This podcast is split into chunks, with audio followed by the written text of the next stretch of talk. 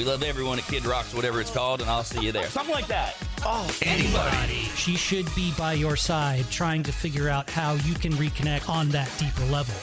And Dawn. Sat there and I thought, if they just didn't play any reggae, I would go watch The Rob, Anybody, and Dawn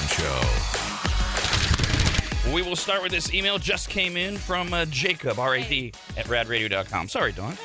You know what? Thank you for apologizing. I stepped all over you. That's not very nice of me. We got a lot to do today. I'm in that go, go, go mode. Obviously, Jacob's a better class of Rad Radio listener. He watches us on Rad TV at members.radradio.com. Wrote in right when Brandon must have hit the cameras, because Brandon, you usually do hit the cameras right around the top of the hour, right? 6 a.m. so they can see us scurrying around. Yep, right at 6 a.m. He wrote in. He said, "Jesus Christ, Rob," all caps, so he's yelling at me. Says, "How much Niners gear do you have? My wife and I wake up every morning, turn on Rad TV, and watch/listen as we get ready for our work days, and we have not seen the same sweatshirt, hoodie, whatever, twice in the last 3 weeks. And they all look really nice, expensive, and comfortable. But my God, man, do you have your own 49er closet?" No, as we've talked about before, I do have my closet at Williams Manor is actually a bedroom. It's supposed to be another guest room, which we converted to my walk-in closet. My wife has two closets across from one another, but mine's bigger, which I'm reminded of every day. But I remind her, I've lived 20 years longer than you have, and I've acquired, because we're both very materialistic. Right. So in my walk-in closet, my 49er gear does have its entire own section, and the answer is I have way too much. It's ridiculous. I dozens and dozens of sweatshirts. I have a problem. That's it. I have a problem. You have a Niners gear problem. It's a recent phenomenon, a late in life phenomenon. I always have. I wore yesterday, I wore a kind of a Letterman's type jacket of the Niners. It's got leather sleeves and like this nice felt and a helmet, a Niner helmet, and it says Niners on it. And, you weren't wearing a helmet. No. That's the next stage, right? Yeah, right. Walking with different helmets. That jacket, and it's in beautiful condition. That jacket was bought in 1993. So really, I mean, back in the day. Yeah, I mean, and whoa, I was two. Yeah. Whoa. Yeah, I know. The jacket is almost as old as you and my wife. Wow. Kyle. No, it still looks new. Yeah. No, it's I mean, you get what you pay for, and again, when you have so much stuff. But the only point of that is I've always been into Niners, obviously, Niner gear, and I've never, my size has never changed. So as long as aren't you great? I literally am still same height, same weight I was when I graduated high school. The muscle, the distribution of muscle fiber is a little different. Yeah, so it's more non-existent but now. The clothes still fit. Yeah, I have way too much. And if they win the Super Bowl next Sunday, I'm sure my collection will grow again because it's a compulsory problem. I can't help it. I don't want to help it. There you go. That's you shouldn't. Yes. Yeah. So like I dislike when I hold on to things too long that I'm not using. I do it, but then I do a purge and get rid of all of it. And it's like, but there's a few purses I just can't bring myself to. I no longer spend that kind of money. I personally find it, for me, it didn't feel good. I felt guilty. Oh, no, God, no. If you're $100 max is as high as I'll go now. But before it was like, I don't want to get into what it was before. But I have a few. I gave a lot of them away to people and family, but there's just a few sitting there that I cannot believe how many years, over 20 years. That I've had them, and they look brand new. And it's not because I haven't used them in numerous years. I used to use them a lot. And so it's hard for me to, like, part with them because I'm, like, amazed at how well they hold up. But it's no one used. They just sit there. I don't use them now. I don't want to carry those brands around. I don't know. I just don't. It's not me. But I do need to part with them at some point. They need to go bye-bye. So my sports memorabilia, my gear, I understand, Rob, now why you probably don't get jerseys so much. I understand you don't like another man's name on the back of something you're wearing. True. But also, those players don't always last forever. Like, I have an Isaiah Thomas Kings jersey that was originally my father's. It doesn't fit him anymore, so I wear it.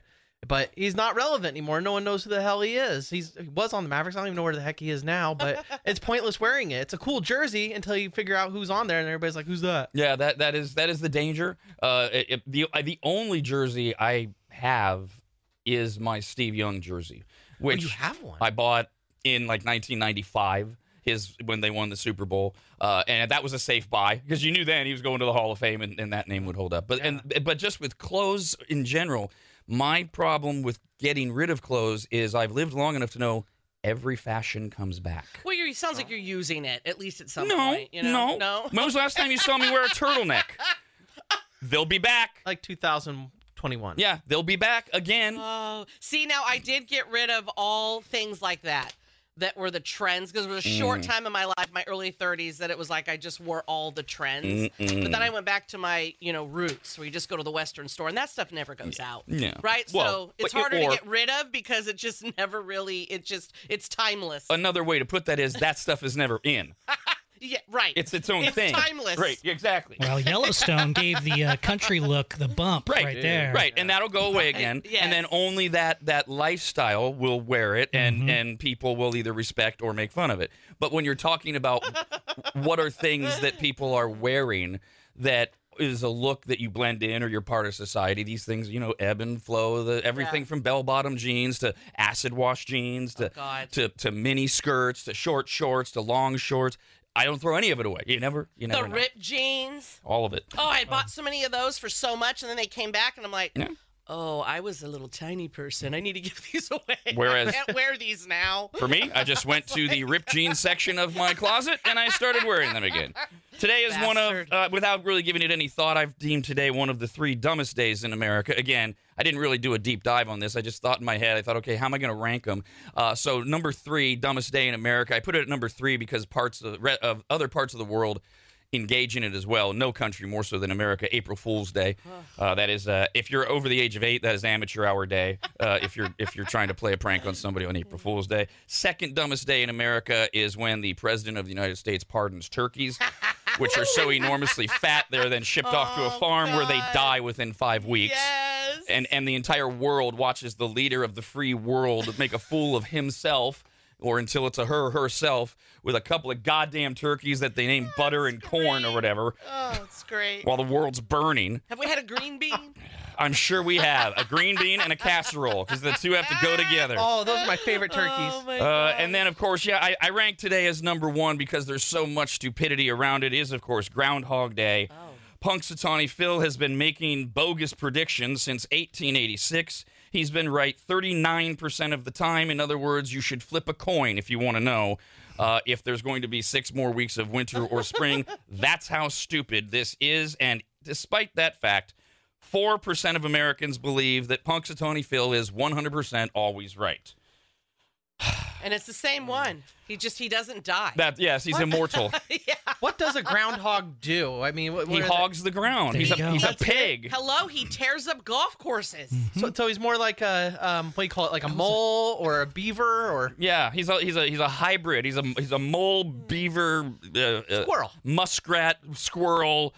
Dumbass pig. Okay. Every February 2nd, the members of the Punxsutawney Groundhog Club, a.k.a. people who need a life, head to Gobbler's Knob, the official home of Phil. And then, I love how they write this, the group waits for Phil to leave his burrow. No, they reach in and yank this poor, scared-to-death rodent, or whatever this thing is. I mean, he's at least 1,000 years old by now. And they yank him out. And then if he sees his shadow, there's 6 more weeks of winter on the way. If he doesn't, an early spring arrives. And again, I remind you, he's right 39% of the time. Come on, Phil. I am rooting for spring. Okay, you can root for spring all you want. However, it has nothing to do with whatever happened this morning in Punxsutawney, Pennsylvania. I feel like if they're going to capture him out of his home, they should at least eat him afterwards. They used to. They used to? They used to eat Phil after he made his prediction. That was back in the 1880s when this first started. Jeez. They said he was quite tender. I don't remember exactly when they stopped. What did they know then? Exactly. They didn't know any better. They didn't have the finer luxuries that we do in restaurants. Yeah, they didn't have the spices. Groundhog burgers. That'd be a good idea. The Gobbler's Knob event attracts thousands of morons. I mean, people. The record was 40,000 idiots. People. Jesus. In February, before it all ended, 2020. Right? And has anyone ever known anyone that's gone and done this? No. I've never met anyone in all my 54 years. Don't admit it. Ever. Yeah. First of all, I would think most don't admit it. Second of all, if I had ever met anyone, I would not know them afterwards. That's a disqualifier. We talk on this show things like first date things. Oh, you do or don't like this. Like, oh, your dogs don't like you. I'm going. Oh, you're a vegan. Okay. Right. Yeah. Oh, you willingly and excitedly went to Groundhog Day. okay, can we split the check? Bye-bye. So 40,000 people were there in 2020. The next year it was zero because we had to do it virtually. You know, COVID. Can't have a bunch of people in a crowd. Oh, we don't have a vaccine yet in 2021. By the way, before the Bill Murray movie came out 30 years ago, about 2,000 people would go. And now it's in the tens of thousands. Thanks, Bill Murray. Yes, thank you so much. It was a good movie, though. Not good enough to go watch a bunch of grown men in Abe Lincoln hats drag a groundhog out of a hole and somehow claim that we know what the weather's going to be. They don't even get to eat it anymore. Oh, I'm nervous. Punxsutawney Phil. Yeah, Team Spring. 6 more weeks. Once again, this has nothing to do with what will happen with the weather. Come on, Phil. The famous groundhog woke up and did not see his shadow this morning, calling for an early spring. Whoa. Yay. Whoa. Yay. I knew it. Yes, it's absolutely... Cherry blossoms, here they come. Goddamn meaningless. By the way, proving how meaningless this is, there are more than a dozen other cities that have their own local groundhogs or other animals who predict the weather. They all have about the same track record as Phil, and they don't usually agree. Like, when you look at the whole thing, which I ain't going to do, it's like 7 of them said this and 6 of them said this. This is so dumb. There's Lucy the Lobster in Nova Scotia. I don't know how they predict the weather. Again, I will only go so far with this idiocy. Where's Nova Scotia? Well, at least that one you can eat. It's up there, Kyle. Fufu. Well, you can eat Punxsutawney Phil if you want. There's no law against eating groundhogs. Fufu the hedgehog in Oregon. Cluxsutawney Henrietta the chicken in New York predicts the weather. Pig Saw Penny the squirrel in North Carolina. And Scramble the duck in Connecticut all predict the weather for idiots. Okay, that other one is confusing, though. You have a pig name and you're a squirrel. Pig Saw? Yeah, that's what we should be focusing on, the confusing... name. A few weeks ago, we had the question based around Madonna being sued for showing up over 2 hours late to a show at the Barclays Center in New Jersey back in December.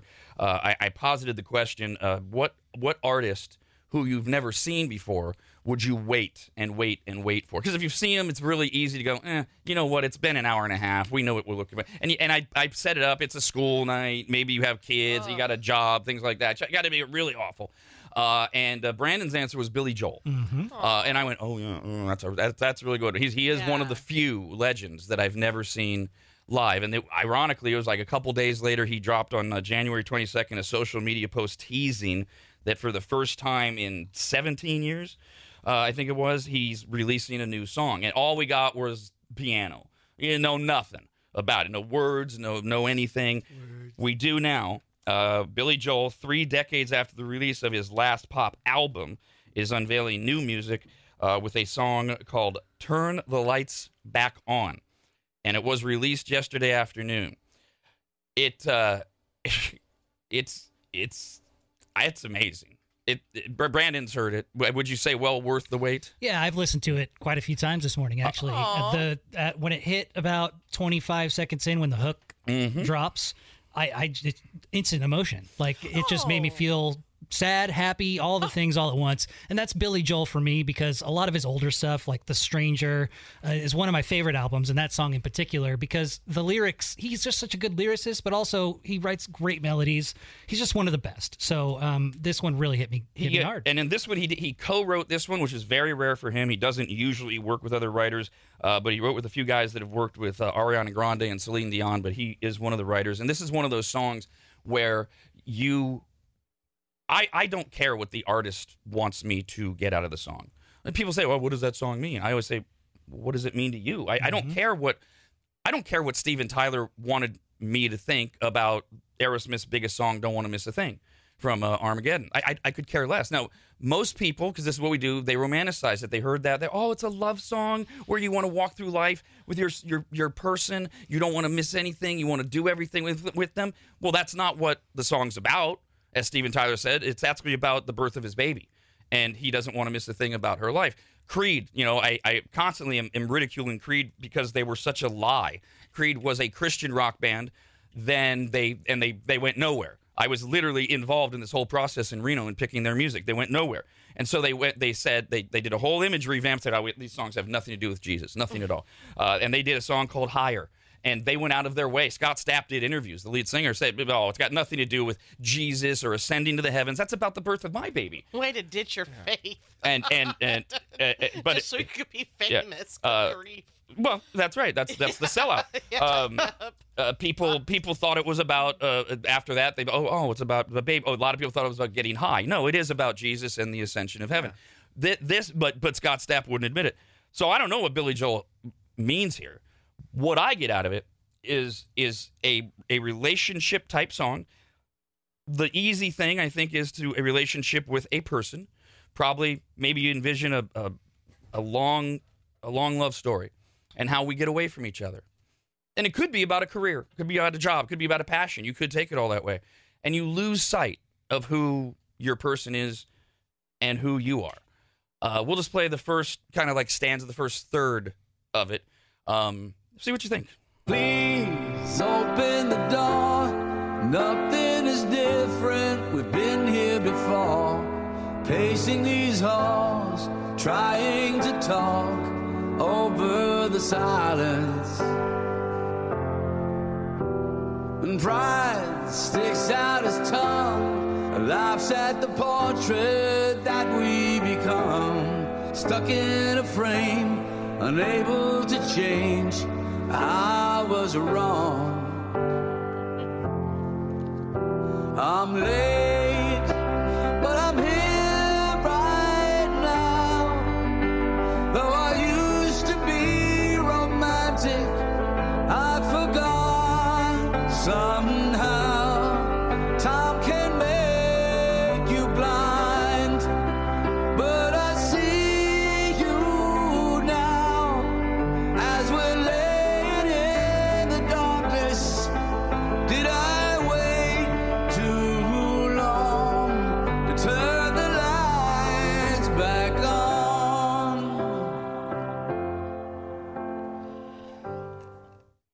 Oh my God! I'm standing in my kitchen this morning at 3 a.m. like an idiot, and the chills, and I just froze. For like a minute, and then sent it to Brandon with I think the subject line was "Wow." I just want to cry like a baby because, like you said, we're going to interpret it how we want. It very much, I can see how it could be interpreted for a relationship. Mm-hmm. But what I am currently going through, I don't know if I can explain it right, is, so when I was younger, and I don't judge this because we're younger, we don't know yet, there were family relationships that I just didn't value. Absolutely. And now they're gone. And so that's kind of what I'm going through now is just, you see them differently. You know, when you're younger, the older people in your life, you see their value, but not really. I feel like not that I've now experienced life, lived a little longer, been the ages they are, all of that. And you think of them and it's like, oh, I value them so much more now, but they're not here, and a million things. They shared with me and said to me that really didn't mean anything at the time. You're young, you're selfish, you're self-absorbed, you're living your life, whatever. It's what we do when we're young. And now it's like, oh my God, all that wisdom, and you love it. And then you just wish they were here to, just physically share in that. Ugh. Anyway, I don't know how there's a human that's lived 30 or more years that can't relate to that song in some way. Yeah. Haven't we all either been there or are there or were there recently with someone who's dead, someone who you're in a relationship with, something that you're in a relationship with? Yeah, I really like the lines where he says time kind of got away from him. Like you have like these relationships with people out throughout your life, but you get so focused in what you're doing that you're blinded to everything else for a minute. And then sometimes you need those lights to turn back on. It was really powerful. And that minute turns into a day, and it turns into a week, and then you find yourself where he is at the beginning of this song. And I think it also, the way I'm perceiving it, just because of what I'm kind of going through, is your relationship with yourself. And the line that really stuck out for me was, pride sticks out its tongue and laughs at the portrait that we've become.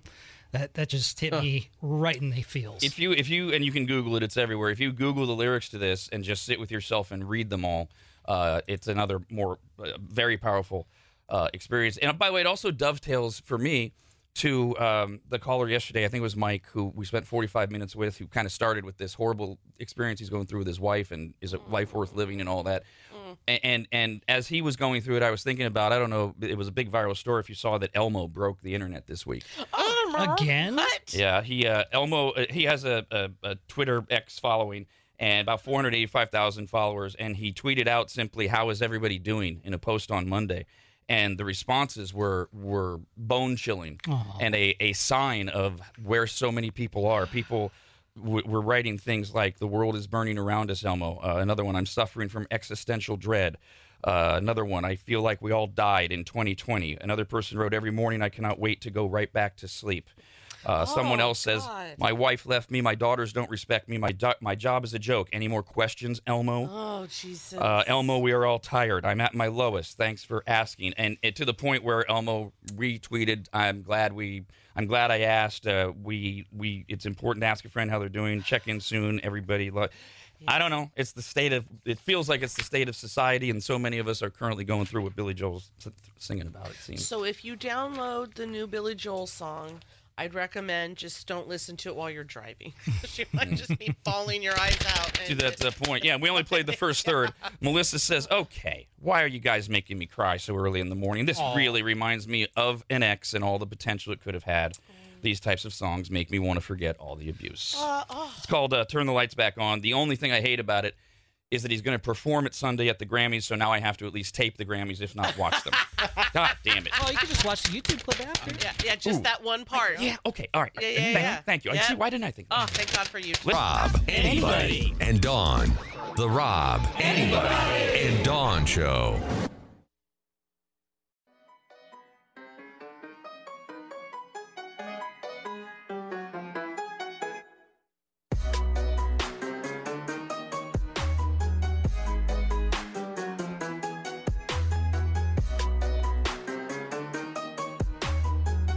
Welcome back to the Rob, Anybody, and Dawn Show. Remember, you have choices, and this is the one you made.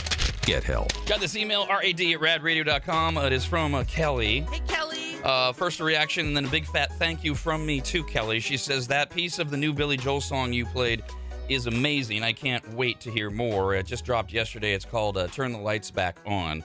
And it's just a really powerful song. We only played a minute 12 of it. It goes over just over 4 minutes. But this is where the big thank you comes in. She says, "I thought I had seen a few days ago that Billy Joel and Rod Stewart will be touring together. What do you know, if anything, about that?" Well, it's a variety of different opening acts. But yes, Billy Joel is out on tour later this year in 2024. He's wrapping up his residency at Madison Square Garden. There's only a handful of shows around the whole nation throughout that are currently scheduled. He's going to be in Arlington, Texas in March with Stevie Nicks as his opener. Oh, I love Stevie Nicks! Wow. Also, Stevie Nicks returns when they are in Chicago in June. He'll be in San Diego in April with Sting. At first, I was like, "Oh, okay, well, that's the one I'm going to," because, you know, it's San Diego. But then I kept looking. He'll be in Seattle. There's no opener mentioned there, so he's rotating them. Denver in July, and he also is doing shows in New York off and on throughout this whole thing. Cleveland in September with Rod Stewart. He's in St. Louis with Sting in September. Back at San Antonio, Texas with Sting. This is in October. And then the one I'm currently online getting tickets for as we speak. In November, he will be in Las Vegas at Allegiant Stadium with Sting. I want to go to that one, too. If you're serious, let's talk during the break, and I'll get us all tickets. We'll make it a couples thing. Cool. Hey, man, I ain't missing him this time. The best things in life on free. We're going to help you pay some bills and fees. With Russ James, that's what I want. With Russ James, that's what I want. With Russ James. Make your best guess and estimate the calculation in Rob's jar of change. With Rob's change, what I want. With Rob's change, what I want. With Rob's change. Quick email just came in. Michelle wrote in, and Dawn gave this warning, but it was after the song because Dawn hadn't heard the song. And sure enough, Michelle says, "Thanks for the heads up on the new beautiful song by Billy Joel. It's called Turn the Lights Back On. Just that third of the song that you played had me in tears as I'm trying to drive safely down Highway 49.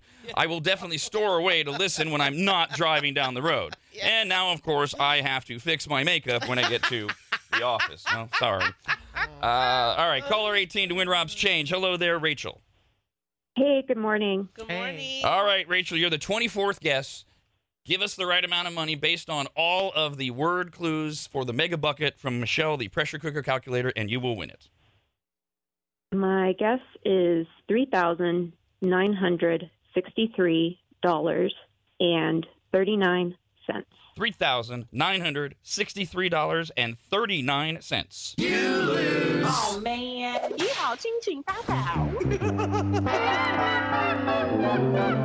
And again, I have no idea if that's a good guess or not because I don't know what she's basing it on. I do know the ultimate answer and where it comes from. So that gets us to clue number 24. Your 24th clue for Win Rob's Change for the Mega Bucket is the answer could be found at Walmart. The answer could be found at Walmart. They've got everything at Walmart. Yeah. That is your 24th clue. We will play Win Rob's Change again at 9:30. A Pizza Hut in Canada put up a sign to announce that they were only open for takeout and delivery. You know what? I should have really quickly just said that this was going to be a very quick, brief food news pile. Let's just do that. Why not? Together, both in good times and in bad weather. Sharing a meal, sharing a laugh. Raise a glass. It's a simple pleasure we all have.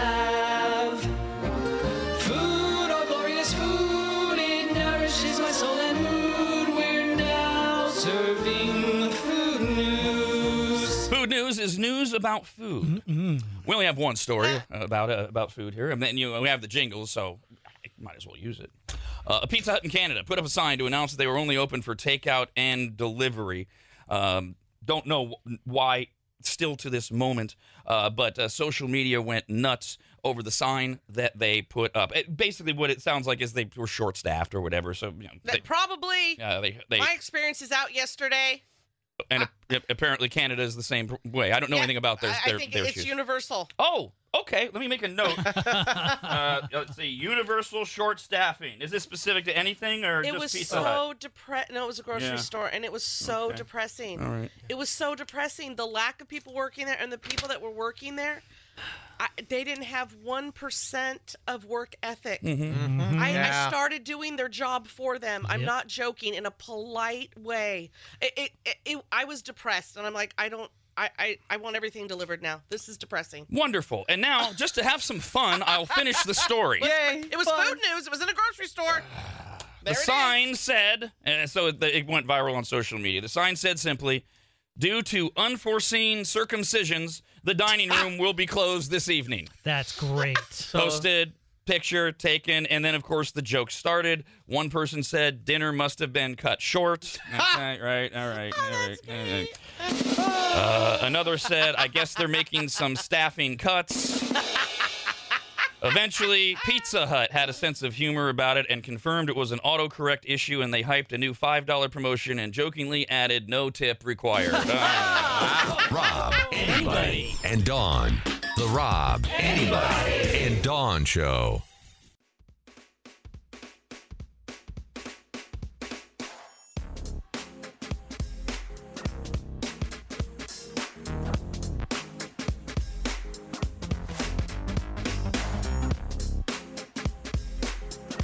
Our New Year's resolution was to in no way improve anything about our program. So far, so good. This is Rad Radio. A couple emails, rad@radradio.com. First one is from Chuck. Hey, Chuck. Says, I introduced my wife, Karina, to Rad Radio 2 years ago. It took some time, but she soon became a bigger maggot than me. Now she is on her second year as a better class listener, and we have attended 2 events. Sorry, Dawn. She thinks that Rob gives the best hugs. Aw, well, that's fine. Her 54th birthday. Oh, God, I got to be careful. I'm going to break some bones hugging her. Oh, yikes. Hey, I just turned 54. Her 54th birthday falls tomorrow, so I'm hoping she can get an early shout-out today. She may have aged out for Rob, but she still gets plenty of hellos from me. Aww. Well, I assume your vision is going, so that makes sense. Thank God for that. And you have to shout it. Hello! Alan says, I would like to get a birthday shout-out for Paul, my ex-father-in-law, and also my best friend. Oh, wow. And the best thing I got out of the divorce. Oh, I'm sure she loves that. Oh. This man has been there for me through so much, from the death of my dad, my divorce from his daughter, and the stress of buying my house. He even officiated when I wed my second wife. Wow. What? So, if you can please wish Paul a happy 74th birthday. Oh, you're a good man. It will either make his day or kill him if he wakes up to hear this. Oh, happy, happy birthday. Now eat your cake. Happy, happy birthday or we'll punch you in the face. If you're watching us on Rad TV at members.radradio.com, coming up after Jokes from the Maggots, you will get the Dogwoods Resort Canine Cam. Oh, the big little puppies. What's coming up, Brando? Well, the video that starts it off is actually a video for dog lovers and balloon lovers. So Kyle's really going to like this video. Hell yeah, what's up? Lana and Gigi, the Staffordshire Bull Terrier mixes, think they're playing with a balloon in the kitchen. So Kyle's going to have to contain himself while said balloon action is happening. I won't watch it. The many adventures of Dudley, the long-haired doxy. Aww. If you've got any videos of dogs or other animals, and apparently now balloons to turn Kyle on, recorded horizontally, email us rad@radradio.com. Just for the maggots, just from the maggots, just from the maggots, just from the maggots, just from the maggots, just from the maggots, just from the maggots, just from the maggots. If you're a maggot and you're listening to us, so you are, if you got jokes, you email us rad@radradio.com. Don't call. You can't tell jokes. Sorry. We start with the children. Up first is 10-year-old Lily. Oh, hi, Lily. Why did the bear stop working at the daycare center? Why? Because it was pure pandemonium. Bears and pandas aren't the same thing. Oh, my God. They look like bears. She'll learn. She'll learn that probably in the next year. What are we doing? Giving her a lesson. We're just educating. What are they then? God. It's just for jokes. Leave her be. How would a bear stop a movie? How? They would press the pause button. You guys want to ruin that one? Okay. I don't believe we ruined the joke. So I do have to correct myself because I don't want all the red penners to call me out. Why do they call it a panda bear then, Brandon? A panda bear is a species endemic to China. So it's a bear. It's just a foreign bear. Right. We can't get it. We can't get them here other than flying them here. Right. Yes.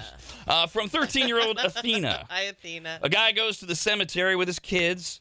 And he starts to move a headstone. A stranger walks by and asks him politely what he's doing. To that, he says, well, I'm just dropping off the kids at Grandma's. Somebody's got to look after him. Big D wrote in, and he says, I feel the need to focus on myself and my family, and that being said, I will not be sending in my submission of jokes today. I know this is very out of character, and please know everything is okay here at the Big D compound. I hope everyone understands. It's like waking up to a best of rad show when you're expecting a live show, no matter the reason. Rodney. Today is your day to shine with your wannabe better dad jokes. All right, so sounds like a one-day sabbatical. So he writes this email telling us he can't do jokes when he could have had jokes done and would have taken less time. Well, no, you got to research the jokes and find the jokes, whereas this email would take 2 seconds to share and then be done with your day. So to answer your question, Big D, I think I and the entire team, except for Kyle, accept the fact that of course you've been very diligent and you're just asking for a simple day off and you've tolerated them from us. I mean, I think you have some. Is it called PTO? I don't know. Well, since we don't do the P. Oh. It's kind of hard in PTO for him to get paid time off. Let's go to Rodney, who is trying to keep up with Big D with the dad jokes. He's got this one. Elon Musk bought Twitter, now X, for $44 billion. I got it free from the App Store. Sucker. I never believed in my chiropractor, but now I stand corrected. I think my phone's broken. Yesterday, I pressed the home button, and I was still at work. Oh, that'd be great. Yeah, teleportation. Oh, bring it on. Two artists had a fight. It ended in a draw. That's good. That's great. All right, now, this is from Wendy. Hi, Wendy. I debated whether I asked this before or just say it after. I mean, does everybody know what an au pair is? Oh, yes. Is that a pair that's shaped like an O? It's like a nanny. Yeah, exactly. Technically, it's a young person from overseas that travels to America to live with an American host family and take care of their children as part of a cultural exchange program. It's like Frasier. Like, what's her name in it? Daphne? Sure. Yeah. Yes. She, she was a housekeeper. Right. She didn't take care of a child. There weren't any kids. And she was an American citizen from Britain. Yeah. But, I mean, yeah, it's a foreigner who's here for a while to take care of kids. Well, Frasier's dad is elderly, and when you get when you become old, you basically regress to infant-like behavior. Oh, yes, truth. We got one of those. So here's Wendy's joke. What do you call a nanny with breast implants? What? A faux pair. So that works in many ways. It's a pair of them, an au pair, it's fake, right? Okay, whatever. Yeah, yeah. These are from Steven. Hey, Steven. I'm really into writing short fiction, or as I call it, my to-do list.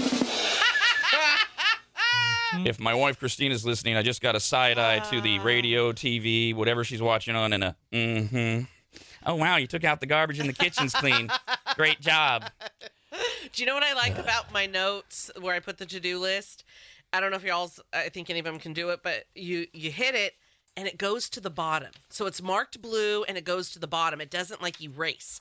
So when you look at your really long list, you can scroll away to the bottom and see at least some blue ones lit up. Ooh, I did stuff. A little accomplishment there. A husband and wife are sleeping. Suddenly the wife wakes up and says, honey, get up. I think there's a burglar downstairs, and it sounds like they're eating the cake I made. And the husband says, okay, so should I call the police or an ambulance? And these are from Lance. The job interviewer says, it says here you went to Harvard. And the candidate responds candidly, yes, sir. It was my cousin's graduation.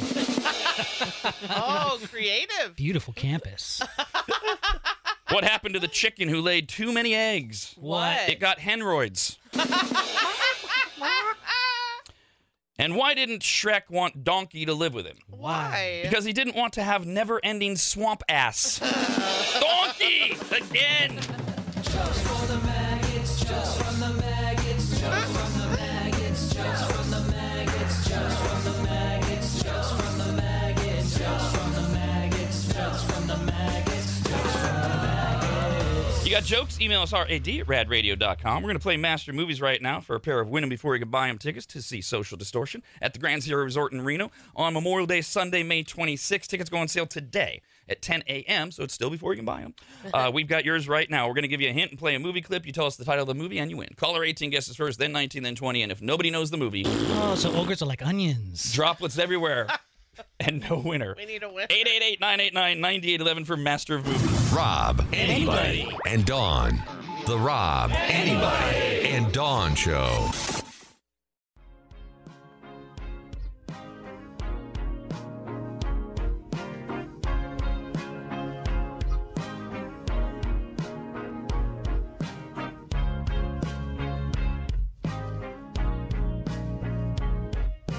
Nothing says I hate myself more than waking up and watching this show. So get Rad TV now by heading to members.radradio.com. We got this email from Michelle. Hi, Michelle. She says, my husband and I would like to send a very happy 13th birthday shout out to our son, Ethan.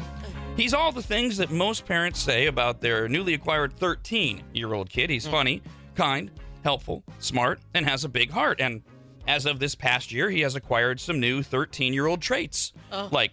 not listening. What? An attitude. Oh. A very limited vocabulary like fine. Oh. Whatever. Yes. Gosh. No. Good. And the added stench as well. Yes. Better not. Oh. However, she didn't mention the missing socks, which is odd. Oh, Lord. However, just like all 13 phases prior to this one, we know it's all part of the journey. We love how passionate you are, Ethan, about the things and people that matter to you, including Fortnite. We will always support you, even if we don't agree. And we look forward to celebrating with you with some yummy Korean barbecue tonight. Oh, happy, happy birthday. Nice. Now eat your f***ing cake. Happy, happy birthday. I will punch you in the face. We got an email because during Jokes from the Maggots, 10-year-old Lily, I think it was, told a joke about a panda bear, the bear with it. Why isn't it the daycare center, pandemonium? And Brandon says, you know, a panda's not a bear. He doesn't sound like that. Sometimes I do when I fact check about panda bears. And then Dawn lectured Brandon. I lectured all you boys, not just Brandon. For not just letting it go. And I said, wait, we're just trying to... And I don't know if Brandon was doing the same thing I was after Brandon said it, but this email... I went, oh, yeah, that's what I was thinking. Zach wrote in and said, Brandon must have been thinking the other foreign bear, the koala bear. Yep, that's right. So panda bears are bears, but if they're indigenous to China. The only way we get them is if China loans us one. Koala bears are not bears. They look bear-like. They got the round ears and the big black nose, but they're actually marsupials, like wombats and things like that. Jesse Lilly knew. They're not in any way, but yes. Yes. Lilly. Yeah, that, there's another joke. It's like, why isn't a koala bear actually a bear? They don't meet the qualifications or something like that. That one works. Master of movies, I'm feeding you lies. Twisting your brain for a really cool prize. Action, adventure, sci-fi, comedy. Just take the film and you'll reign supreme. You're a movie master. Movie master. And Lily, you just gotta laugh those things off and just always realize boys are just so silly. Or, Lily, you could take the opportunity to learn yourself. When somebody says that, you go, oh, really? And then you go look it up, and you go back to the person, and you go, hey, you said a panda wasn't a bear, but I found out that a panda is a bear. And then that person should say, really, Lily? Well, thank you for correcting me. And you know what? Now that you say that, I realize I was thinking of a koala bear. And then, Lily, you'll go back to research, and you'll find out, oh, that person's right now. A koala bear isn't a bear. And you go back to them and you say, thank you. Now I know that a koala bear isn't a bear. I will not make a fool of myself for the rest of my life. Sorry, Lily. Not only silly, but annoying. We have a pair of tickets to see Social Distortion at the Grand Sierra Resort in Reno on Sunday night, Memorial Day weekend. Tickets go on sale at 10 a.m. this morning, but you can win them right now. Caller 18. Hello there, Chris. Good morning. Morning. You will guess first. If you know the movie, you will win. If not, we will go to Randy. Good morning. Good morning. And Will, your caller 20. Happy Friday. Happy Friday. So goddamn stupid. Yep, happy Friday. That's what somebody who's waking up right now dealing with funeral arrangements for their mother feels like. Oh, my God. They don't want to be told to have a happy Friday. Right, they want you to go to hell. Maybe they are happy about it. Right, but there are happy people. Don't tell people to be happy. Happy Friday. Don't tell people how to behave and how to feel. So rude. We are looking for a suspense film from the year 2000. Not the way it went down, Johnny. What suspense movie from the turn of the century is that? Not the way it went down, Johnny. Chris. I'm drawing a blank. All right. It was a great movie, though. So what are you doing? You have a piece of paper and you're drawing a line and you're just leaving it there? That's the blank? Randy. Schindler's List. Up to you, Will. American Psycho? You lose. Oh, man.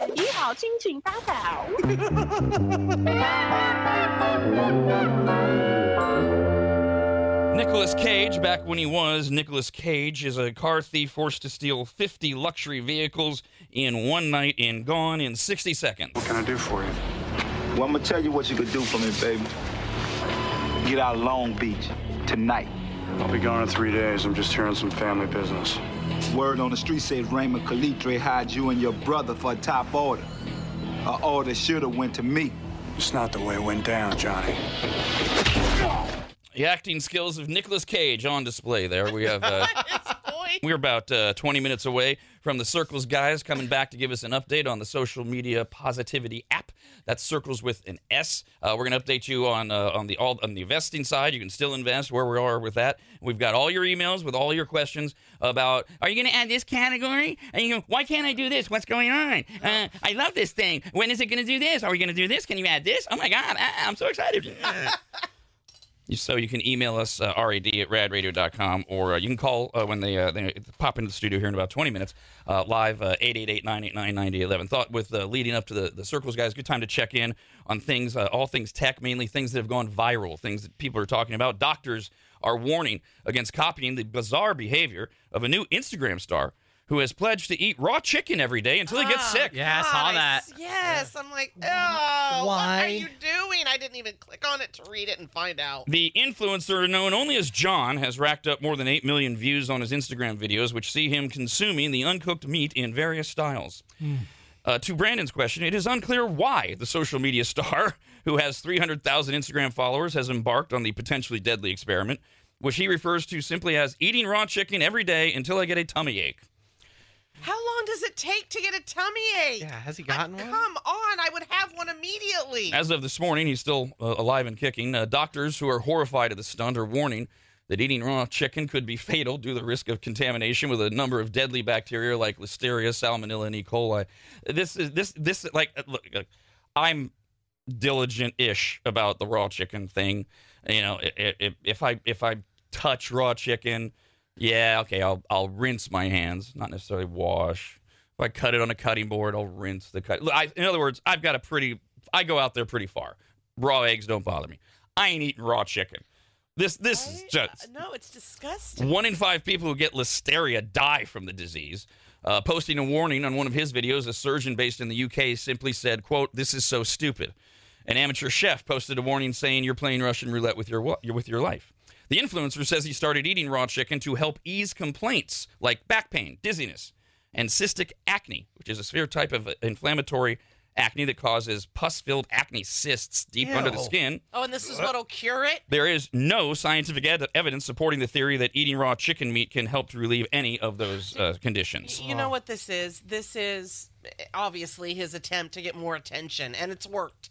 There you go. Here it is. Ba-boom. We're even talking about it. In one clip, he can be seen washing a raw chicken breast down with a cup of raw eggs. Yum. In another, he attempts to fashion a chicken-based pizza, topping the breast with tomato and cheese, and then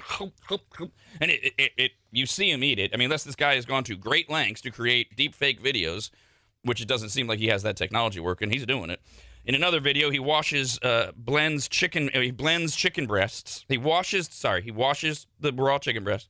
And then blends them up with an orange to make a lovely-looking smoothie. Ooh. Blends it up with what? An orange? Yes, an orange. So you have an orange raw chicken smoothie. Yum. So I love the consistency of raw fish. I think raw chicken would be very similar. Mm-hmm. And I'm excited that he's actually doing this because I've always wanted to try it, but I've always been really scared to eat raw chicken just because of the salmonella and the diseases with it. Yeah. But why are you excited? Well, because he's eating it and he's living and he's fine. So it maybe there is nothing to it. Maybe I don't know why people or society wants us to just cook. But someone meat. You know that you actually like and respect just read everything that could happen to you. But this strange buffoon who's on TikTok, you're glad he's good?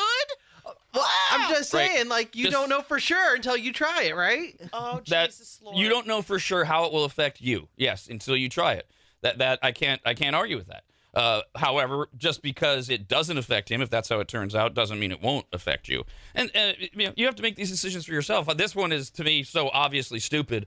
And the evidence is overwhelming how dangerous raw chicken is. I wouldn't go near it. But how do we know he's actually eating raw chicken? As I said, saying it. It could be that it's just like some sort of food prop that looks like chicken. I mean, they make cakes look like anything these days. They can have like a fake raw chicken, right? Of course, it doesn't look to me like that. But as I said, I went the other way that unless he's doing deep fake videos. It could be just a whole big hoax where he's not doing it. We don't really know, but it sure looks like it. But see, that's the other thing. Like, we don't really, truly know. We're getting a glimpse of him. Is he really doing this all day long? This could be in the one moment of the one video, and he immediately vomits. And doesn't report it. That's right. Sure. We can't, listen, we cannot believe just what we see in one little glimpse of someone's life. He might make the video and immediately drink some Epicac and force himself to vomit, staving off any effects. So, right. I mean, honestly, but we sit there and we believe, it's working for him. Look at him. And this is his whole day. Really? We don't get to see his whole day. And Kyle points out how some people might go, well, see, I'm going to try it. And they will wind up in the hospital, whereas this guy, it could be any of those things. Who knows? You got to start out with like a small piece of chicken and then work your way up to a bigger piece like the breast. Get your body to build up an immunity to listeria and E. coli. Interesting theory, okay? Next up, here's another good trend. If a strong cup of coffee doesn't cut it for you, people are now snorting caffeine straight. What? Yes. See, when you drink caffeine or you get it from things like chocolate, it absorbs into your body gradually, but it happens a lot faster if you snort it. And there's products like Want a Bump, which launched earlier this year. Yep. And it is a white powder that looks just like cocaine, but it's legal. You can buy it online.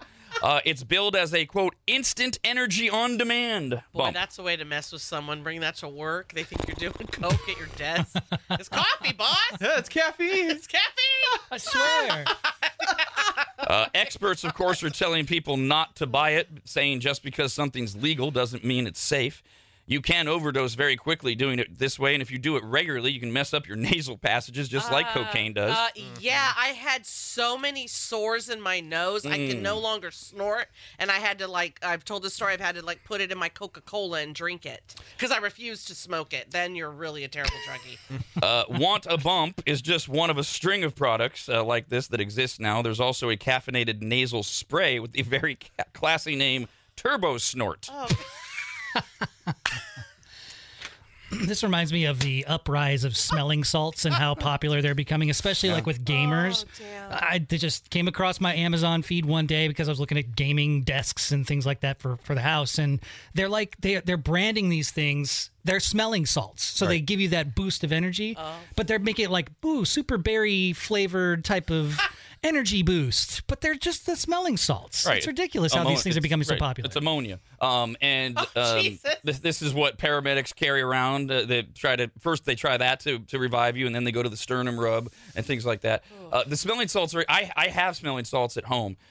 I've used probably 3 in the 5 years since I bought them, but I remember all 3 times. I had them for like an emergency morning where. We can all relate, you know. We're up at 2, 3 in the morning, whatever. You guys are up at 2 or 3. You just you do everything you usually do, whatever your routine is, whether it's shower to wake up, coffee to wake up, drink a lot of water to wake up, and you need to get in the car and drive to work, and you're like, man, I can't. I was out late at an event or whatever. I just slept terribly. I mean, they are powerful good, but I can't imagine doing them on a regular basis just to stay up and do anything, but play video games. They work if you use them right one time, and if you over-snort, right to the temple, man. Ooh. I mean, massive, massive headache if you do it wrong. Can you bring one for us to try on the air? Oh, sure. Yeah. I got a little tub of them. That would be cool. Yeah, okay. Thank you. Little Rad TV demonstration. Yeah. Does it go in your nose? Or it's just it's the scent. Yeah. It's the scent, the odor of the ammonia, because once you break it open, it's right there. You kind of do a circle under your nose, and then I wouldn't inhale as deeply as I just did, but I mean that's it. And you're okay. I don't want to do that. Then don't do it. Yeah. Nobody's going to force you. Another new TikTok food trend, although stay with me on this, is deep-fried toothpicks. Oh, God. What? Now, here's the twist to this. It's a thing in South Korea, and there's a key detail that's really important here. The toothpicks they're eating are not made of wood. Okay. Toothpicks in South Korea are made using a mix of corn and potato starch, so they are somewhat edible. They're small fries. Health officials there just had to put out a statement in South Korea telling people to stop doing it, saying this is not a product to eat. Their safety has not been verified. But at least they are corn and potato starch. Hold on. So are they picking their teeth with them and then eating it? Well, they no. Okay. They use them to pick their teeth. What they're doing here is they're deep frying them and then eating them to show that they're edible. I gotcha. Okay. People fry them in oil, then post the footage on TikTok. When they do that, they puff up, and they kind of look like shoestring fries. And then you toss some seasoning or powdered cheese on top, and people eat them and say they're similar to a rice cake, basically. But you're eating wood. No, it's not wood. It's corn and potato starch. I can't follow along. But they look like it. So over there, they use them to pick their teeth, and it's just easier to make them out of those things. Possibly. Easier, cheaper, who knows, regulations. But they're not eating them. Yes, they are eating them. I just literally told you. I know, but I said to you, they're deep frying them, and then they eat them. Okay, but in you said North Korea? South Korea. Okay. Are they picking their teeth with them and then eating them, or they just use them? I'll answer the same question with the same answer. No, I know, but I'm not. They use them to pick their teeth, like we use toothpicks. Yeah. In these videos, they're just taking the toothpicks. Who's they? TikTokers. Okay. Deep frying them and then eating them to show that you can. It is not a cultural thing to pick your teeth with them and then eat them. Yeah. They're just demonstrating that they are, in fact, edible. Okay, I was taking it as South Koreans were then also deep frying them and eating them, but no, TikTokers. Yes. Yeah. In South Korea. Yes. Okay. But the problem is, look at how confused you are. Yes. Now, the rest of the Western world, including most notably Americans, are deep frying wooden toothpicks and eating them and winding up in the ER. Good. God. And citing the TikTok trend. That's where that came into play, where I was like, now you're eating the wood. Oh, my God. I got some wood you can eat. Then out the herd, man. I mean, are they at least using the right flowers that they said they did?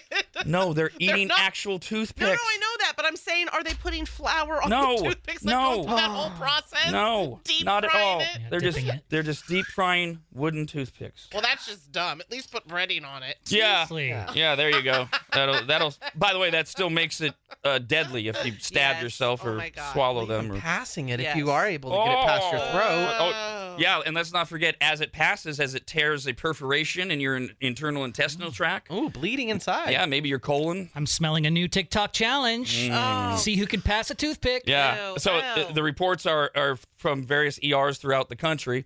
I haven't seen any trends of them posting the videos, but people are doing it, and then they're citing when they get to the ER, I tried this TikTok challenge, and so that's where the story is coming from. Cause, oh, I bet they love that at the ER when something starts with, I tried a TikTok challenge. They're like, oh, God, what now? At this point, don't they have like a whiteboard in the ER, latest idiocy on TikTok, and they do like a count, a head count? People that are eating toothpicks. You know what? They have their own wing. TikToker challenger here. Yeah, okay. Wing C. Over here. Yeah. Get over here. All right, here's another TikTok trend that's been devised to determine whether your relationship is genuine. I think the last one we did of these was you ask your man if how much he thinks about the Roman Empire. Yes, that's and if he's, I don't know, if he says never, he's lying. Something I don't remember. I don't care. It was very important, Rob.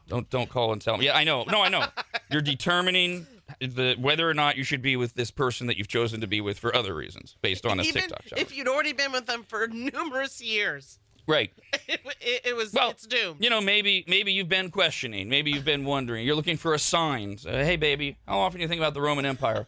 All right, we're done. So this new one is based on something called the orange peel theory, which is an umbrella term for partners carrying out small acts of love that lighten their partner's load. The theory began with the orange theory, which is not what we're talking about. It's just based on this. The orange peel theory began with a TikTok clip that shows a conversation between two former partners from America. They were reminiscing, and one said they missed how their former lover would peel an orange for them, a task that they always make a mess of. So they're reminiscing about the good things. You know, the one thing, you know, I could never peel an orange. And I just remember you always did, and you know, I kind of missed that. That prompted others to begin sharing their stories of people who show them love in subtle but significant ways. And now the trend has a spin-off theory. So in that one, it was like, honey, let me do that for you. I can see you're struggling. Sweet, okay? Yes. Yeah. Well, in this one, you set your person up. Oh, that's lovely. For a small act of service, yes. If they pass the test, then they're worth staying with. If they don't, get rid of them.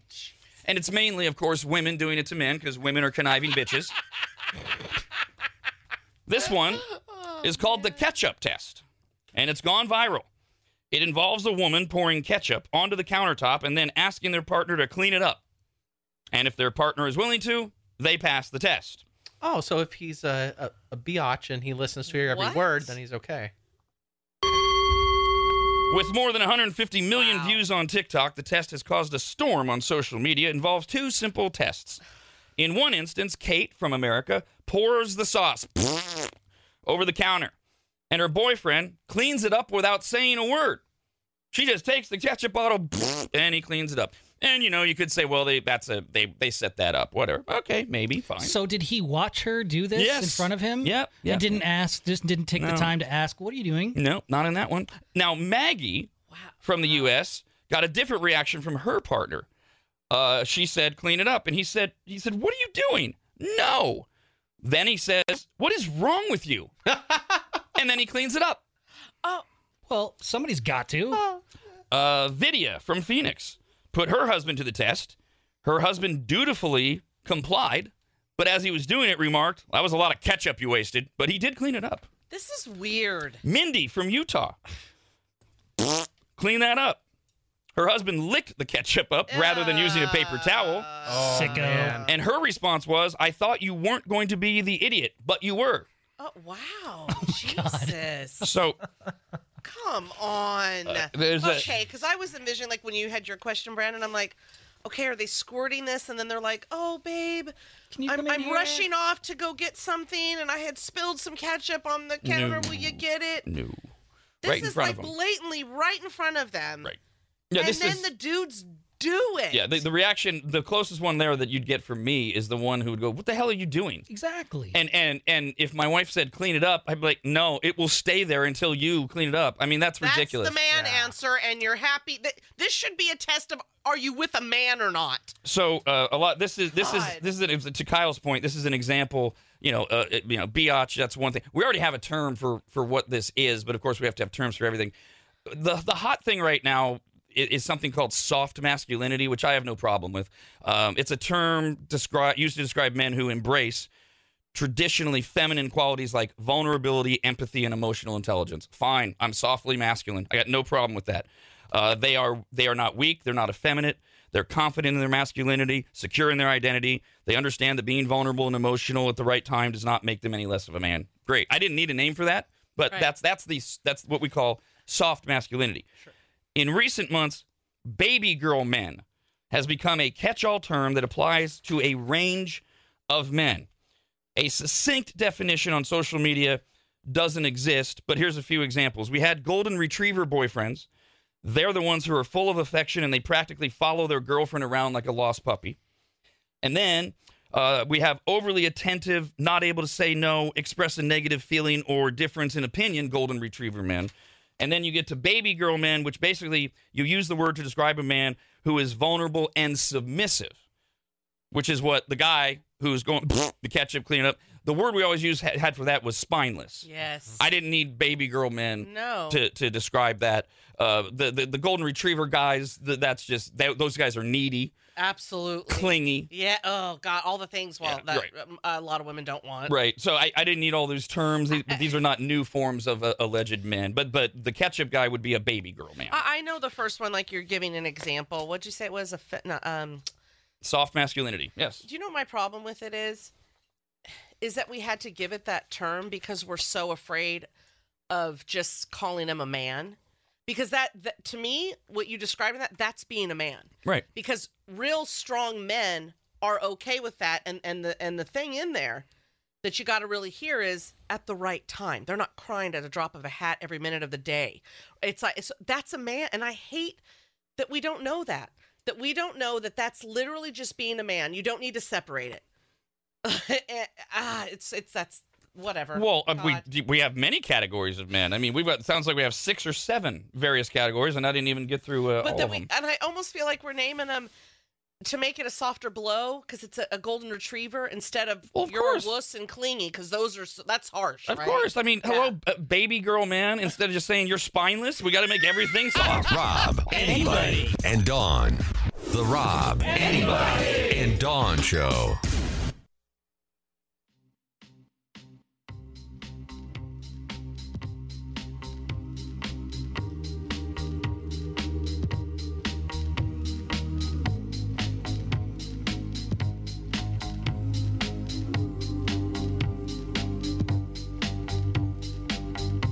Welcome back to Rad Radio. As Rob likes to say, it is what it is. What are we doing here? What has happened to this show?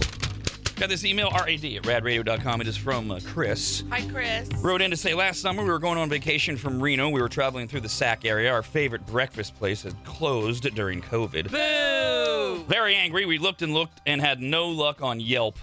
Yeah, because you don't. What do you believe? What is it? All this negativity. No, is this a waitress who works at the place? Yep. Then I thought, let me check my circles with an S app. We found a recommendation on the app. We went to an amazing little riverfront restaurant in Fairfield. Aww. Coming home from vacation, we used the app again and found a great diner in Sacramento for lunch. Nice. I love the app, and I'm excited to use it everywhere and every time we travel. I've invited friends in Arizona, Missouri, and South Dakota to use it as well. Thank you, Rad, and the Circles team. That is the exact spirit behind Circles with an S. It's in the App Store right now. It's free. You download it. If you've been using the old version, delete it and download the new version. This is right. When you go to Yelp, you don't know what to believe. Is it a disgruntled person? Is it an employee? You do know that you can trust people that you know. Or maybe you trust me or Dawn for some reason. Or Brandon or Kyle. And you go, okay, well, Rob and Dawn have lived here for 25 goddamn years. They must know a breakfast place. Hey, let's try this. You go, and you go, hey, that Rob guy knows what he's talking about. still. And you can use it all over the country, and the Circles team are back in the studio. John, the CEO and founder of Tech2U, Circles, et cetera. Hello, John. Hello. And Danny, the COO, is with us as well again. Hi, Danny. Hi, everyone. So we were talking yesterday, and I'm on the board of directors as well, full disclosure. This email reminds me of things like Valentine's Day is coming up. Mm-hmm. Every year we get the emails, and we can't do it on the air. You start getting into, well, wait a minute, we have advertisers and things like that. Rob, I want to take my girl to a nice romantic dinner in downtown Sacramento, Well, here you go. You're looking for recommendations on really nice restaurants. You don't know where to take her or whatever. Go to Circles. You don't have to go to mine. Go to somebody that you trust. And if you're looking for somewhere to take them to dinner, I was thinking Super Bowl parties. Like you want to go to a good sports bar. Where's it go? Oh, yeah. That's kind of the whole point of why Circles exists. And John and Danny are here for a variety of reasons. Yes, we're going to get you updated on where we stand with your ability to invest and some other exciting things that are coming soon. But we're also going to put them through the ringer. I promised you we would do this. And a lot of the emails that you've sent in have already been forwarded over to the Circles team. And most of the questions or problems, quote, quote, that you've encountered, we expected them. I mean, this version is amazing. This is the version. It's going to improve constantly, but we knew there'd be bugs. Oh, right? Yeah. Okay, so one of the big ones we got. We've had a lot of fun with this week. I'll just read an example of it. Melissa wrote in back on Monday and said, I'm glad to see that Rob has finally found some time to add his favorites on Circles. I'm still trying to get caught up. Said, unfortunately, it's happened right as I sat down to finally get some of my work done on my phone. I had to mute notifications for the rest of the day. Steve wrote in, I just turned off notifications from Circles because I was getting nonstop announcements blowing up my phone. I was going through this with Kyle's dad was being super prolific last Sunday, or I think it was. I'm trying to add mine, but also watch football. And Stop it. It keeps dropping down. Some of us, the drop downs don't bother me. I can just click up the noise, and I did. I texted Danny, and at the time, Danny, you did point out you technically can go into settings and turn them all off. Some couldn't do it. I don't have the sound problem, but where are we with the settings thing? Yeah, I mean, you can go into your phone settings and turn them all the way off if you want to. We threw the kitchen sink at notifications early on. We wanted to just see what people engage with.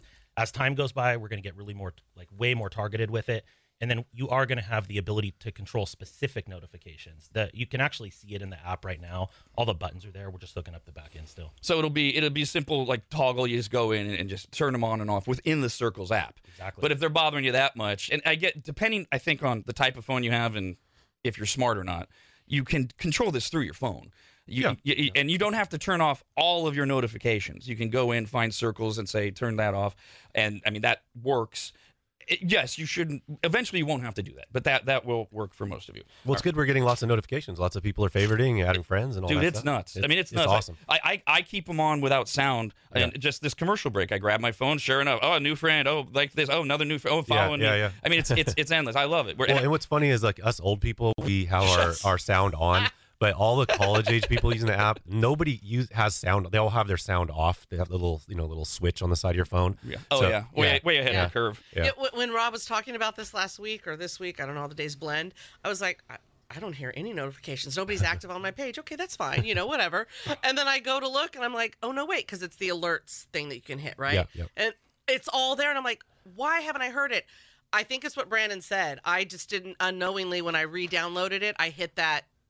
Yeah, have no notification within my phone. Right. So that's that. That was unknowingly because total old person, I would not gone in and done it myself. And then there's one there. Charles Williams just started following me. I'm now only 40 followers away from 8,000. Thank you all. Nice. All right, so we'll use Mariana as an example of the big one that we've gotten. She said, my hubby and I have been investors in the Circles with an S app since day one. We love the premise, but we're both Android users. And we're having a really hard time not hating the app. Yeah. Oh. It's so glitchy, completely stops working. We both had to uninstall, reinstall several times, blah, blah, blah. I'm not blah, blah, blah, and we know it's real. We'll get to it, but we've talked about it a little. Sarah, longtime listener, love the way the show is going, especially all of the editions of the sports show and Tech2U Tuesdays. So much content and amazing people. I have downloaded the Circles app. I really want to use it. It's freezing up constantly. I've been unable to favorite anything. Hearts don't show up. Where are we with Android users? Android. Here's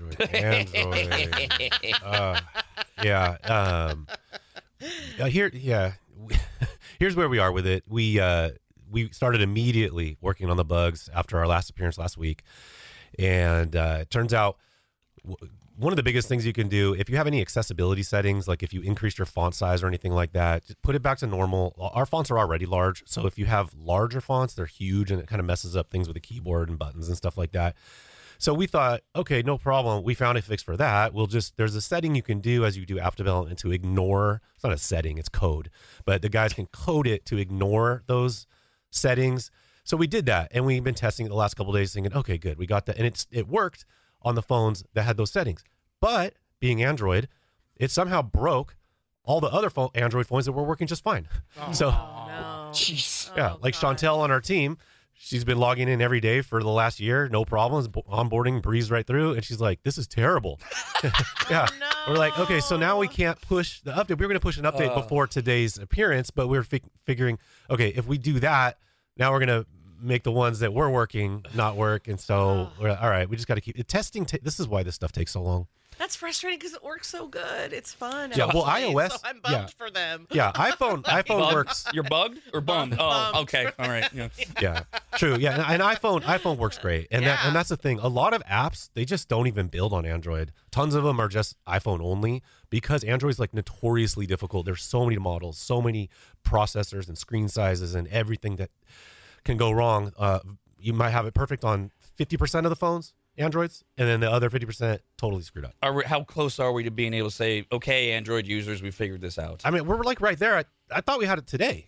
As of yesterday, we were going to push it to the Google Play Store. So I would say for anybody that's experiencing some of these issues, change your accessibility settings back to just like normal font sizes. Go ahead and go through onboarding. That should work for you. Everything should be okay if that was your problem. There's some other weird stuff with Android, but we're working on it feverishly. And once you've got it to where, okay, wait, we've got it, it'll just be what, download an update kind of thing? Or, yeah. I mean, if you want to be really safe, delete it, and then download a new copy of it. We'll let you know when we obviously we'll announce it, and we're sure you'll push out a notification. Yeah, well, my husband has said that so many times where I'll blame my phone for something, not this at all particular, and he'll go, "It's not your iPhone, it's the app." Yeah. It's whatever that is, right? Like it's that, or he'll say it is my phone and not the app because I'm mad at the app. We got to John and Danny from Circles with an S here in the studio with us. You can email us, rad@radradio.com. Phone number is 888-989-9811. Wendy is watching us on Rad TV. Says not only do we get to hear about an awesome app that is sure to destroy Yelp, we get to see two very attractive, hot dudes talk about money, money, money, and money. What a way to start off the day. Amanda says, I am loving Circles. I am new to the app.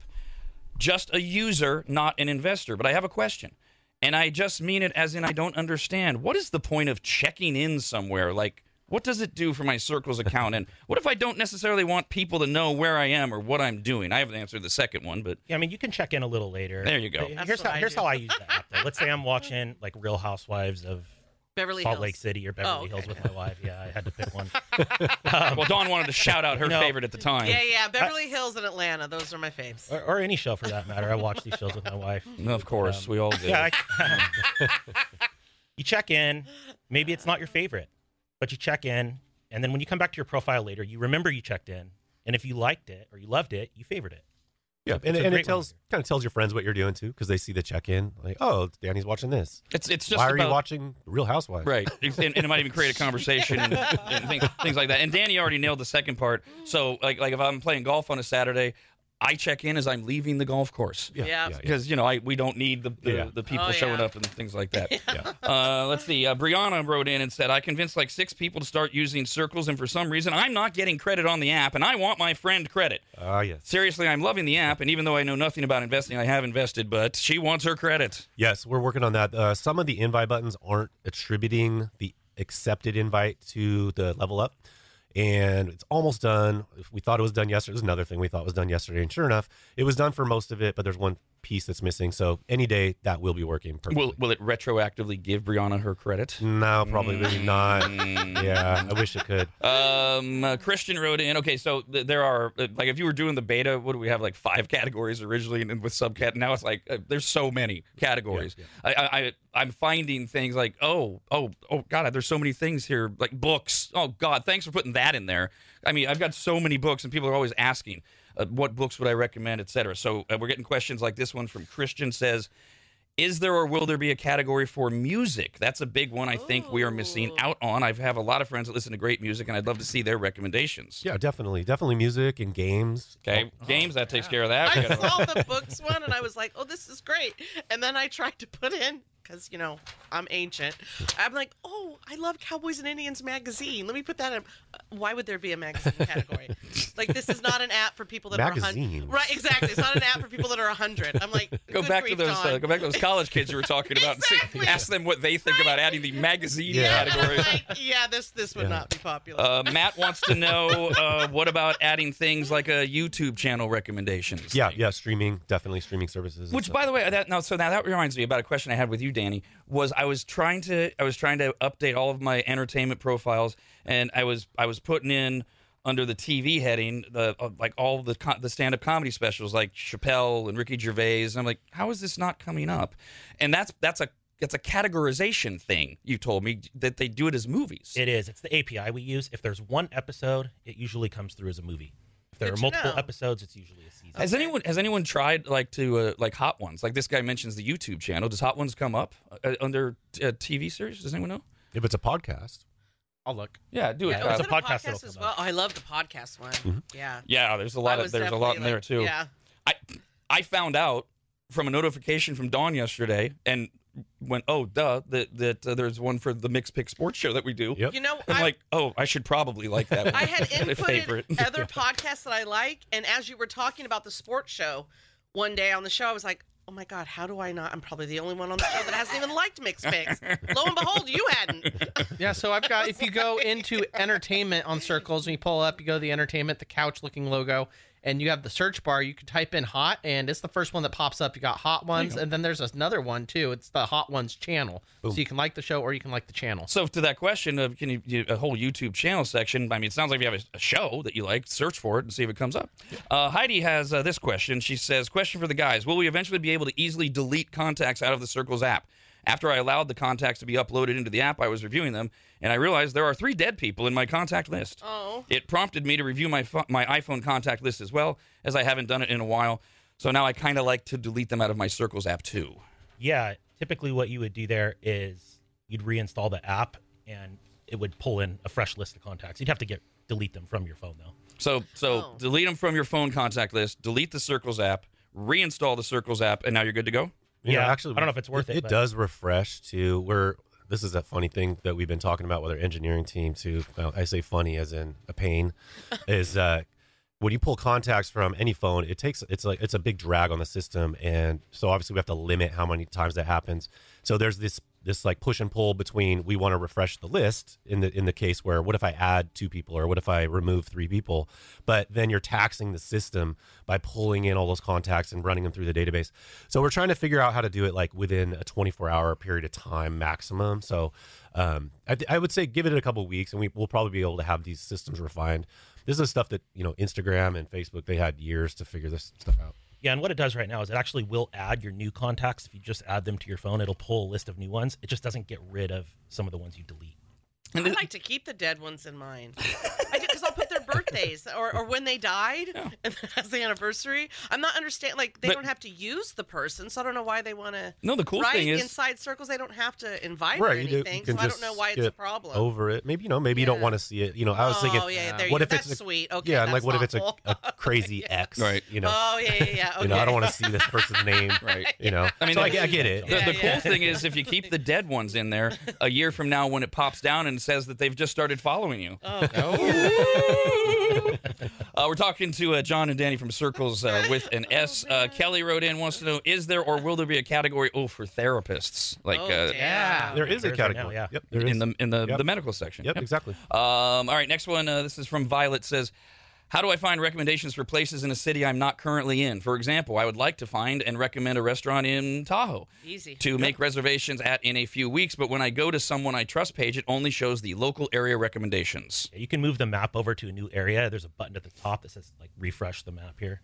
Update this map. And also the search bar, if you tap the magnifying glass, and you'll open up the search bar for places. If you just type in any place, if it exists in Google, It will find it.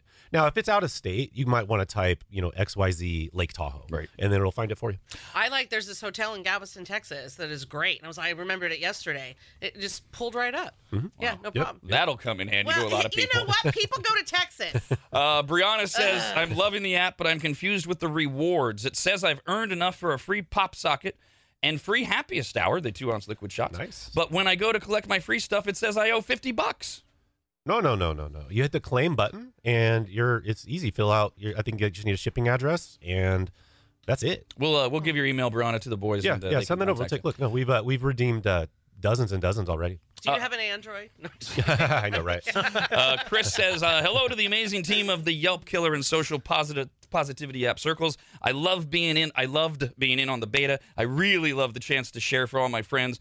And whatnot that travel to my end of the world for good places and such for them to see and share. And however, the new version of the app is not allowing me to switch from a USA member like it did before. Does that one make any sense? That's a very specific question. Nothing. That doesn't. What country are they in? Sounds Sweden. Oh yeah.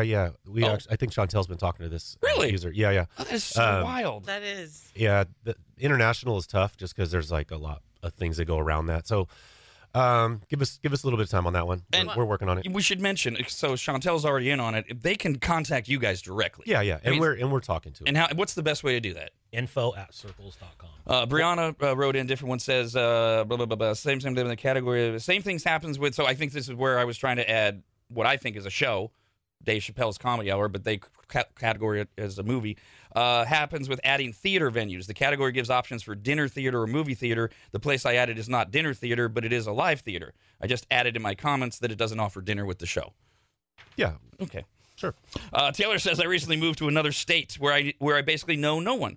I know the whole focus of Circles is your circle of trust, but has any consideration been given to creating or allowing to be created groups that people can join and add friends from the group? Like, for example, I could create a new to Colorado group here since there are a lot of people in the same boat as me. Absolutely. That was a great question, and that's a nice segue to remind everyone we're working on that group chat that basically exactly what you're mentioning there, where you can have a group of people with similar interests. It could be like car enthusiasts or just moved to Colorado, whatever the case may be.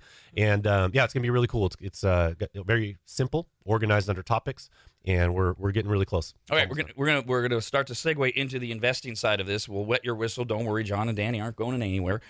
They're from Circles with an S. Emails rad@radradio.com. You can phone in at 888-989-9811. If you go to radradio.com, you click on the Circles banner, and you'll go right to what we call We Funder, and that is how you can invest, which I have, and so many of you have. And so we'll just kind of build up on this. Name Withheld says, please explain how to invest in Circles step by step for technologically challenged people like me.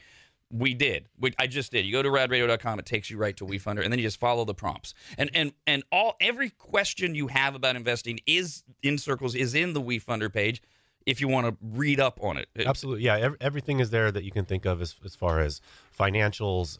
We have audited financials that are independently audited. We have our whole history, all kinds of updates, lots of questions and answers, really anything you can think of, terms and all this stuff. A question I get a lot is, WeFunder asks for the social security number. Is that normal? That email. Is normal. If you do happen to make a return, they're going to tax it. So, yeah. How about this Makes one sense. From from Virginia? We invested in Circles. This is huge for my husband and I, as we know nothing about investing. We took a chance because we trust Rob, and our thought is that it's as safe or risky as anything out there. And since we have no clue what we are doing, why not try it since Rob is involved? Oh, I take that very seriously. Right? Our question is, what happens now? What do we do? We received an email saying our payment was successful, and we just looked at each other with blank uh-oh faces. Do we watch? Do we monitor? We are nervous and excited and hopeful. Thanks a bunch. Somebody else wrote in with a similar question, said, do I just not pay attention? Do I just sit around and wait to hear from you? Again, people that are that are saying, Rob's in it, so I'm going to be in it, which, it's a big load on my shoulders, but they're like, well, what happens now? I mean, that's a very broad question, but how would you answer them? Right, and those are great questions, and it's huge on our shoulders as well. That's what motivates us every single day to do the best we can possibly do. But, this is a long-term investment, hopefully shorter-ish term, if we can blow it up, real fast and get millions of users in the next year to 2 years is kind of our goal. And there's no reason why we can't do that. The app is built to scale now. So it just comes down to like a really good marketing strategy and getting really good engagement and retention for our users. But yeah, this is when it comes to startup crowdfunding investing, it's important to understand when you put money in, it can be lost because this is a risky investment. Startups can go away. And most of them do. Most of them are going to fail, let's face it. So it's highly risky. You don't want to put in more than you can afford. But if you get in early and the company takes off, the upside is tremendous. And this is where the whole script has been flipped on these startup companies. So stay tuned to keep, we do updates. I personally write the updates every couple months. So, go to WeFunder.com/circles and you'll see our updates. And I give everything I can, all the good and all the bad that's happening. And as we keep improving and moving forward, you can come along for the ride. And the idea ultimately, and how you get paid ultimately, is we have some kind of quote exit. The exit could be us going public on the New York Stock Exchange or like the NASDAQ, one of these publicly traded markets. And then your shares are liquid. And you could let's say you had 1,000 shares. You could sell 100 of them if you want. You could sell them all, or you can just hang on to them. And the stock price is now set by the public. Whereas right now it's in startup world, it's very nebulous. And the idea is you get in early and we grow the company 10x, 50x, 100x, maybe 1,000x. That's, we have huge ambitions. But again, no guarantees of any of this. So it's one of those things you just have to park it and keep a close eye and let us do our job. And length of investment is all relative, right? So for like John says, we hope, because we actually have the product now and we're improving it every single day. We hope, and John and Danny were on last week, and if you missed that and you're intrigued, you should go back and listen or watch that. It's available, and we do a deep dive on a lot of things. And numbers are hard on the radio, which is why we send you to WeFunder if you want to get into the numbers thing. But for those of you that invested last week or you invest today, you've got a much shorter term investment if this thing does blow up like we thought than John, Danny, and I do. I'm 5 years in on this thing. Mm-hmm. You say short-term investment, pal. But you know what? There's different ways to do it. And John's right. You can watch, you can stay involved, you can read John's updates, or you can be more like me with all of my investments. Circles, I'm involved, I'm on the board, I'm hearing more. I invest in the stock market myself. I don't have anyone to do it. I invest. I just go away. I don't watch it. Unless I hear or feel something, that's another way to do it. It's totally up to you. But the way John is updating on through the WeFunder page, you have the ability to stay right on top of it. We are going to get more into the investment side. You can go right now to radradio.com, click on the homepage, and invest. You can read.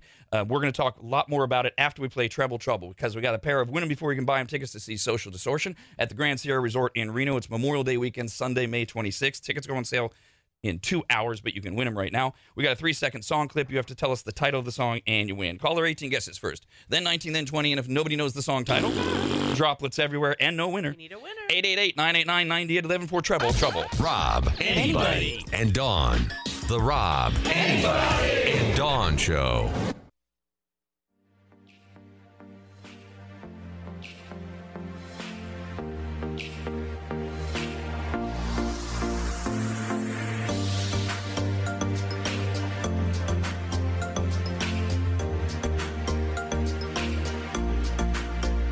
First, it was Rad Radio. Then it was Bad Radio. Now it's just awful. This is the Rob, Anybody, and Dawn Show. Got an email here, rad@radradio.com, from Cammie. Hey, Cammie. We got John and Danny in the studio from Circles with an S, the social media positivity app. You follow people you know and or trust, and you get recommendations and none of that negative, toxic stuff from Circles. But Cammie says, I want to add Rob to my Circles, but I don't know how. It just pulls up my contacts, and it doesn't show Rob's name. How do I do that? This is part of probably because my profile name is Rob Rad Radio, so I can announce that and all. Is that's all we can do, right? Is just keep reminding people it's under Rob Rad Radio. Yeah. When there's a magnifying glass on the home screen. Tap on the magnifying glass and you can search for people and type Rob Rad Radio. All right, and we will get back to the promised discussion about investing in Circles deeper dive after Treble Trouble. Treble.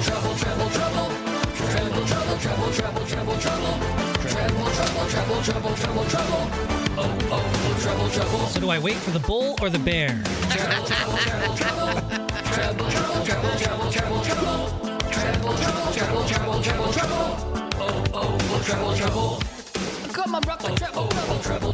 Tickets go on sale in less than 2 hours, but you can win them before you can buy them right now to see Social Distortion at the Grand Sierra Resort in Reno, Memorial Day, Sunday, May 26th. Cameron, your caller 18. Hello. Hello. You will guess first. If you know the title of this song, you win. If not, we'll go to Vincent. Good morning, everybody.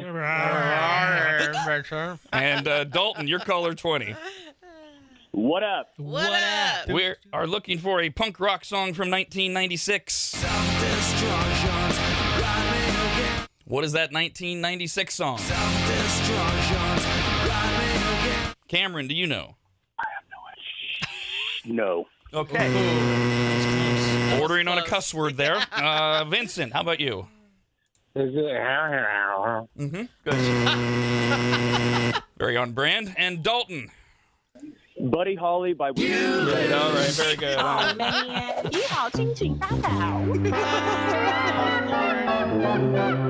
We've had a lot of luck this week thinking if you're going to go see a Social D show, you should know Social D songs.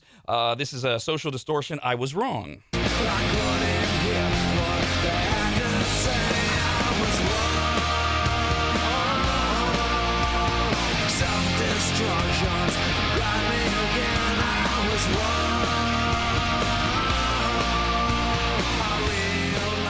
Another chance for you to win. We'll play the pressure cooker at 9 a.m. We got John and Danny from Circles in the studio. Yes, we're going to get more into the investing side of things. I want to go back to the usage side, the app thing. John, you did mention the messaging thing that you had teased last week, and Dawn got all excited about the group chat thing.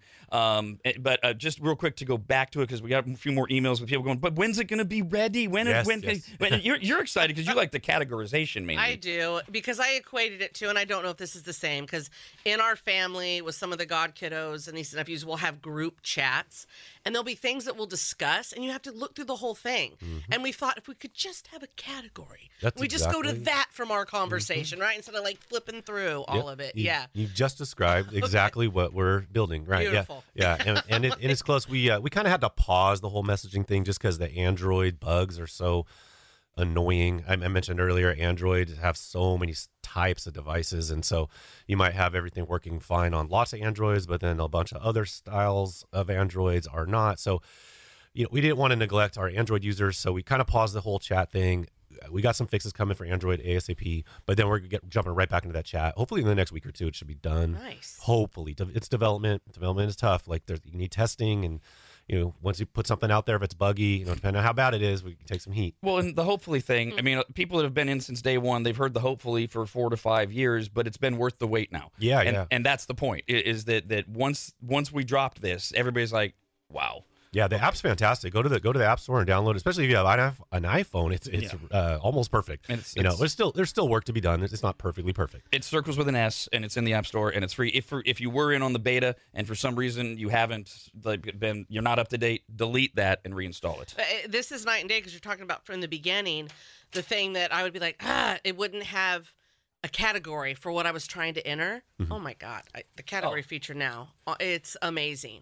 And even you could choose up to 3, or even if yours didn't come up, I was doing like this eyebrow place that a lot of us girls go to, but you just type it in. It's like, okay, yeah, and it lets you do it, but there's just so many now to choose from, where before it just wouldn't come up. It's like, well, no, this really isn't an American restaurant, but it's not Mexican either, but now there's just so many. Yeah. Ironically, because it never happens, that actually leads me into what I wanted to talk about. Another thing in the beginning was like you would type in a business name that exists, and the app would tell me it doesn't. Right. And you had to jump through hoops. Oh and that's the third leg of this, that a lot of us that are using this, we don't think about it. We're just saying, yeah, I love this place. I love this movie. I love this book. I love this show. I love this restaurant.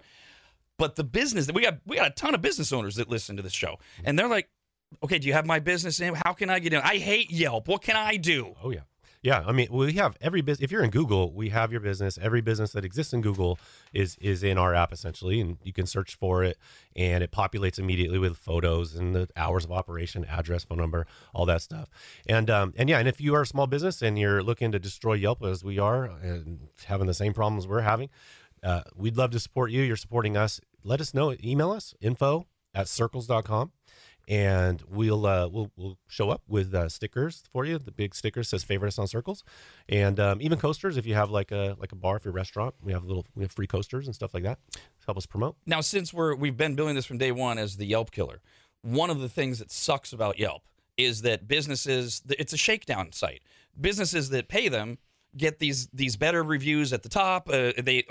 Or somebody might Google a business, and a business that doesn't subscribe to Yelp gets bumped down, things like that. So people are like, wait a minute, John, I thought we were killing Yelp. Are you just taking money from businesses? But first of all, I don't know the answer, but I'm thinking, well, I don't care if a business is paying Yelp. I'm just going to say I do or don't like it. So just can you briefly say what's the difference? So we're charging a lot less than Yelp, first of all, but we're also not giving anyone preferential treatment. You just get control of your page. You control your photos. You can rearrange your trust tips. Everything is within. Yeah. We're giving the power back to small businesses. There's no way to give them preferential treatment. There's no way that Dawn's going to be able to. You're not going to convince Dawn that a place is good. No. It's either recommended or not recommended. Yep. Yeah. That's simple. All right, back to the investing side. Maggot Cody wrote in. Says, hey, Circles guys. $6,000 investor from day one here, and I'm loving the app so far. Going back to the investing part, say Circles does explode in popularity and we want to exit. How would we go about that? Do we go through WeFunder? Do we go through Circles itself, et cetera, et cetera, et cetera? Well, we're all in the same boat together. All of us here and everybody that's invested, we all have to wait for that, quote, exit. You're using the right term, but what it means is for any of us to exit, we have to go public, like on the New York Stock Exchange, or sell the company to like a larger company or investor where they buy all of our shares, and then they're paying, presumably much, much more than what we bought them for in the first place. And that happens as we grow, as we become more popular, as it becomes like people, whoa, look what's happening here. Yeah, that's the ultimate goal. Like every venture capitalist out there that invests in startup businesses, their whole thing is like, okay, what's your exit strategy? And so you have to clearly define your exit strategy as it pertains to going to market and building the product, et cetera, but ultimately arriving at that, quote, exit so that all the shareholders get paid off in some way, shape, or form. Which jumps us ahead a little bit. We'll get back to process and questions right now to why we are asking, quote, for more money. I mean, you said last week when you're here, we don't need more money. But in order to achieve what we just described here, that's the big push now. Yeah. I mean, any startup is going to need money. I mean, we'll eventually run out of money if we don't raise money. We're making a little bit of revenue, but that's not how this game is played. Let's just peel back the curtain. Companies like ours, like a Snapchat or Uber or any of these gig economy type massive tech companies, they didn't make any money for years. In fact, Snapchat's still in the whole $5 billion. I mentioned that over and over because I think it's hilarious. But the founders are loaded, and all the early investors made a ton of money. So it's not about really getting that early revenue or anything else like that. It's more about growing your user base and growing your engagement. That increases the valuation. That attracts bigger investments. So at the moment, we have a nice long runway, but it's always good for us to keep extending that and being able to improve the product, hire the better engineers, and have a better go-to-market strategy and be able to scale to national and international. So correct me anywhere where I'm wrong, because I understand this for myself, like in layman's terms, right? I'm not involved in like, you know what? I'm a kept woman. My husband does all the investing, so whatever. Like I just don't get into any of that stuff, all right? But honestly, like I think for a lot of people, when we've never owned a business or created something, we then just see it one day. But this was all the stuff that was happening long before you saw it on the stock market or a brick and mortar. All of this. And we get to now be a part of that. So this is all the before stuff. And then, boom, if it does get on the stock market, other people are going to maybe want to get involved now, but you already were. You're really, really starting to scare me, Dawn, because what? That leads me into this email we got from Justin. Whoa. I thought it'd be cool to hear from, he just wrote in for everybody to hear from somebody other than us. It says, my wife and I invested in the first two rounds of Circles funding, and unlike some folks who have written in, I do know a thing or two about investing. Well, there is an important factor that sets this opportunity apart that hasn't been touched on yet.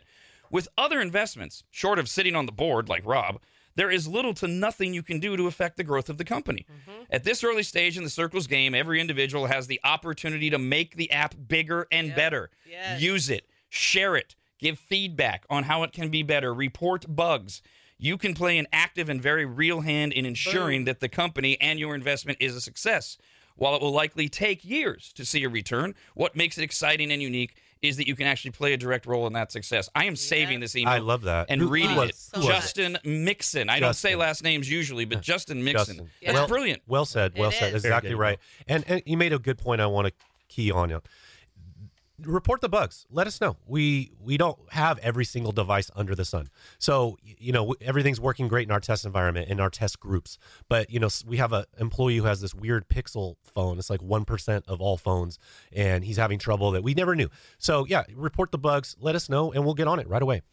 And if you are still thinking about investing, first of all, this round of crowdfunding, it's open-ended, right? We don't have an end date at this point. That's right. Obviously, the earlier you get in, the farther your dollars go. But we just passed a milestone. I just double-checked.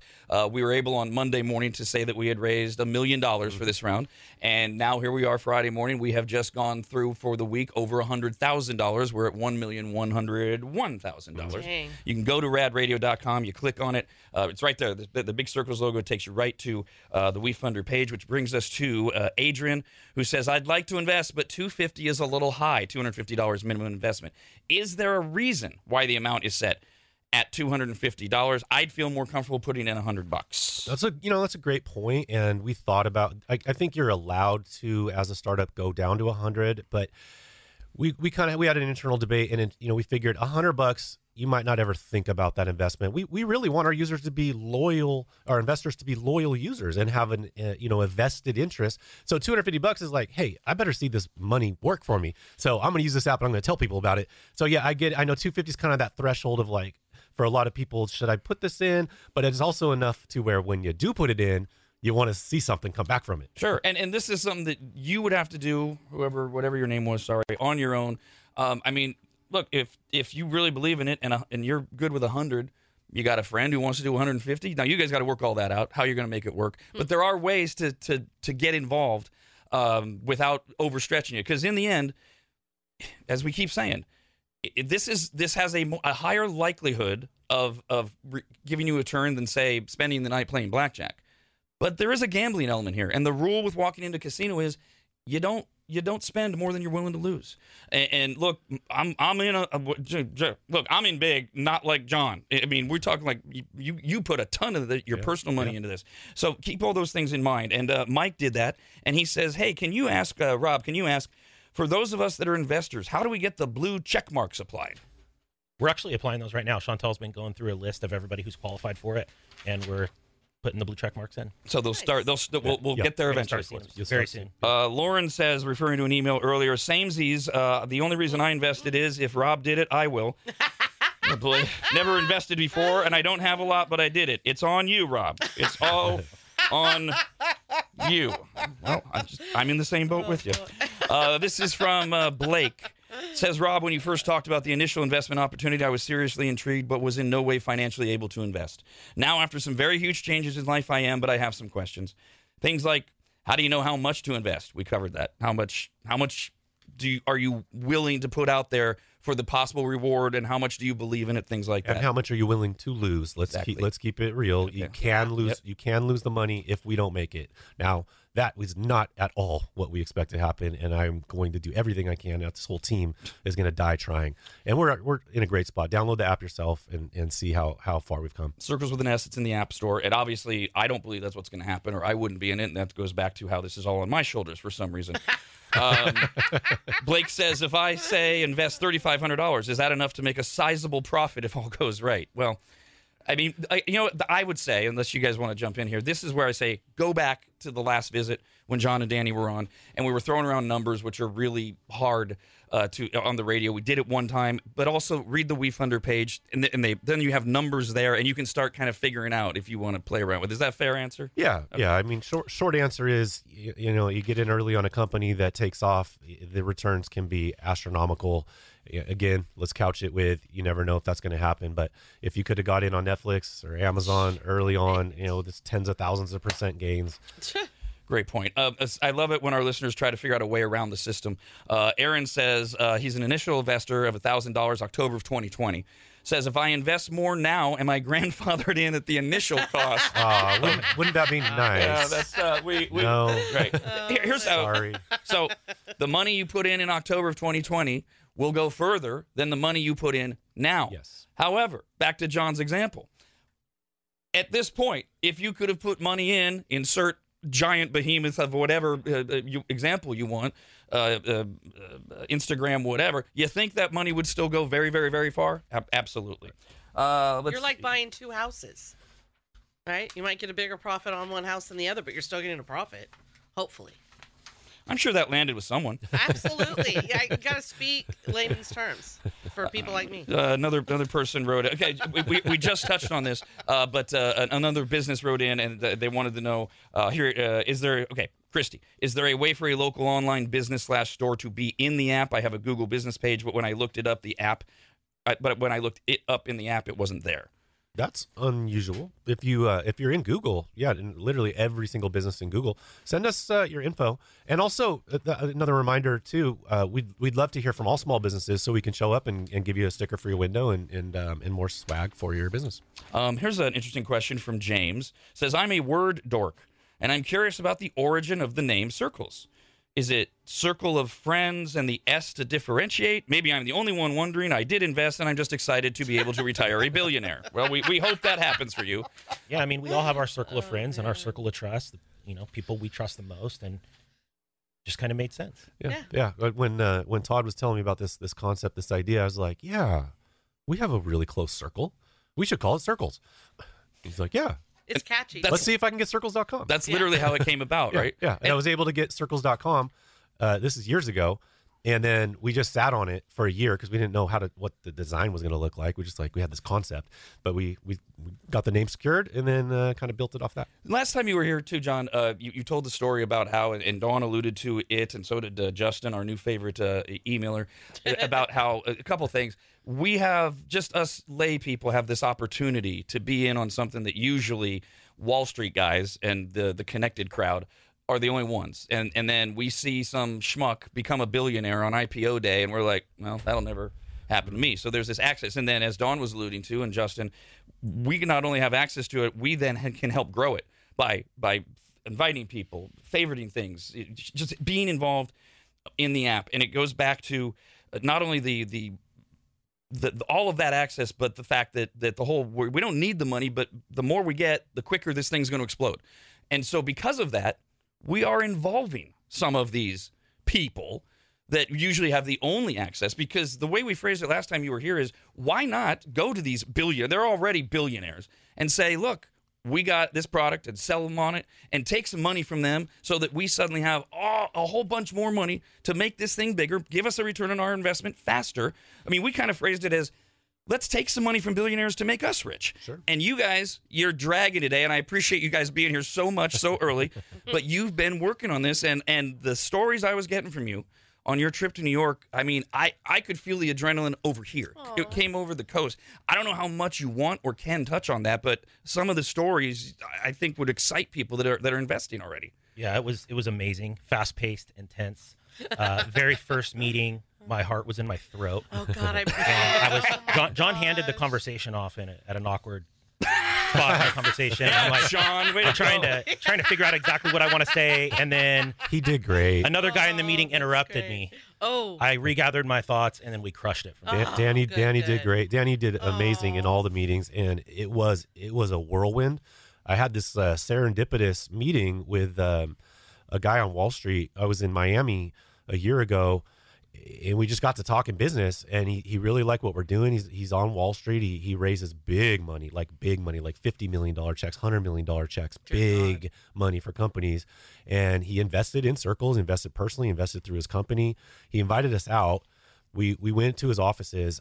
It's like the movies, but like higher level. Like, wow. we were in the inner sanctum of billionaires' boardrooms with incredible panoramic views of New York and Central Park from way, like millions of dollars of artwork. It was amazing. And the meetings, by the way, let's just throw this out there, they went incredibly well. Like we crushed it. Danny did a great job. Our friend who introduced us, his name's Ethan. I think he might come on the show, actually. A little teaser. But down the road here, he's super involved and he's been really, really helpful. Great guy. And we had back-to-back-to-back meetings with these high net worth. I mean, we were in the presence of people worth $100 million, billions. Like, I think one of the guys was worth over $20 billion. Was he sitting in a gold chair? I know, right? Yeah, no, there's a normal guy. He puts his pants on one leg at a time. Right, yeah. And Dan, this only worked for people like Don and me. But Danny, we had a text back and forth, and you met with the real life version of Wags from the show Billions, like the right hand man. Oh my God, I love Wags. He's my favorite. So if you know the show Billions, and you sent me a picture, and you said this is the boardroom right out of Succession, and it was surreal. Now you teased Ethan, who may be coming on, but one of the most exciting things that you guys told me while you were there was the possibility of getting other big name faces involved. And when you told me this one, I was like, that's huge. It opens up a whole new arena. Like, this is as an investor. What an area, what a demographic this would open up. And how are you are you confident enough to name drop here? Yeah, I mean, one thing we kept getting asked in these meetings is, all right, you guys are raising this money crowdfunding. Why do you need me? Why do you want our money? And we're like, well, we don't. We actually, but we want to get more connected. So who can you connect us with? And we had some big names thrown out there. One person we met with said, hey, we actually have a close relationship with Shaq. That's the one. Relationship with Rob Gronkowski. Stop it. Well, and these are partners we can introduce you to. What? Yeah, it was funny. They were so confused. They're like, so you raised how much money? Because, you go to these meetings and they're ready to shred you, and say, we say no to 99% of people. And it was funny, within like a couple minutes of the conversation, we're interviewing them. And they're like, nice. So, okay, can you share some more metrics? And, how fast are you thinking we'll be able to exit? And, so it was not one single person said no to us. Not one single person. So we have continuing conversations with, I think we had 6 meetings on Tuesday. We had 3 or 4 on Monday. We had a couple on Sunday, the day after we got there. So there's a lot of follow-up. We got to talk more, Danny. I think the first thing the real life Wag said to John was, hey, I love your idea. I was actually thinking of doing this myself. What happens if I take $10 million tomorrow and start this company? Oh. Yeah, you open John had a great answer, though. Yeah, he's like, I'm passionate about this. I love your idea. Okay, what's stopping me? I'm going to do it whether you do it or not. I'm going to take $10 million. And I'm like, okay, well, I have a short answer and I have a long answer. I'm going to start with a long answer. And I just started flowing. I think I was channeling like the New York energy. I never missed a beat. Like, today, okay, I'm a little under the weather. I don't know if you can hear my voice, and I'm like exhausted. We have not slept in a week, but yeah, no, I put on my best performances. And that particular guy, he was the toughest guy, and he's the guy that's the most interested. He's been hitting us up constantly about, okay, can you share this? Can you share that? I have more questions. So it was fun. It was really fun. It was great hearing the feedback and everyone having this willingness to help us and say like, oh, I can name drop this person, help you this person. I have connections at Amex. I have connections at Visa. We can do transactional stuff. I have data analytics people. So this whole world opened up to us. And this is the kind of thing that if you have invested, you should be feeling it. You should go, wow, this is really happening. And it might be the thing that tips you over if you want to invest, which you can do by going to radradio.com and just click right there on the circles page. It'll take you right to WeFunder. It also brings up this email from Josh who says, is that guy from The Bachelor still a part of Circles? Dale, yeah, we had dinner with Dale, and he's great. He's doing awesome. He's got such a good energy. We're gonna bring him back to Sacramento soon. Well, he's the best. He's already been on this show once. Very popular. He was even people that didn't know him or know of him, seeing him, hearing him. He's so positive, and such a great guy. So Dale will be back soon. Ethan, who's part of this crew, I guess. Because you described it to me on the phone, and the description of what he is boring as hell, but the description of who he is, he sounds like a hell of a guy. Yeah, he's great. So, he's entertaining, and he's he's genuine, and he's not the typical stereotype you would think of a Wall Street guy. He's kind, but he's sharp, and he's got connections like crazy. Like, he connected us with so. I was thinking we might have 3, maybe 4 meetings. I think we had 10. Damn. Yeah, at least. Yeah, we had to cancel some. We were just running ragged.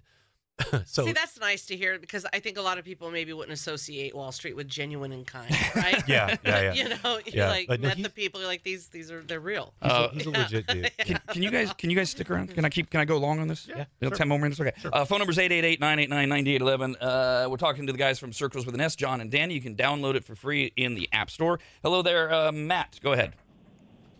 Good morning. I'm an early investor, so I didn't believe in this program, but the question I have is, for companies that are not brick and mortar, I myself, I'm a general contractor that works with homeowner associations and the communities within. How can I represent that to let my community members know that I support that, and also to maybe get my company input into that system as well. Do you guys do like stickers for vehicles, or do you have any ideas for that application? Yeah, reach out to us at info@circles.com. We'll get your business into the app, and then we'll get you some of our marketing materials as well. And again, that's Circles with an S for anybody that's listening. We got an email here from John that says, this entire conversation has given me a lot more confidence in my investment.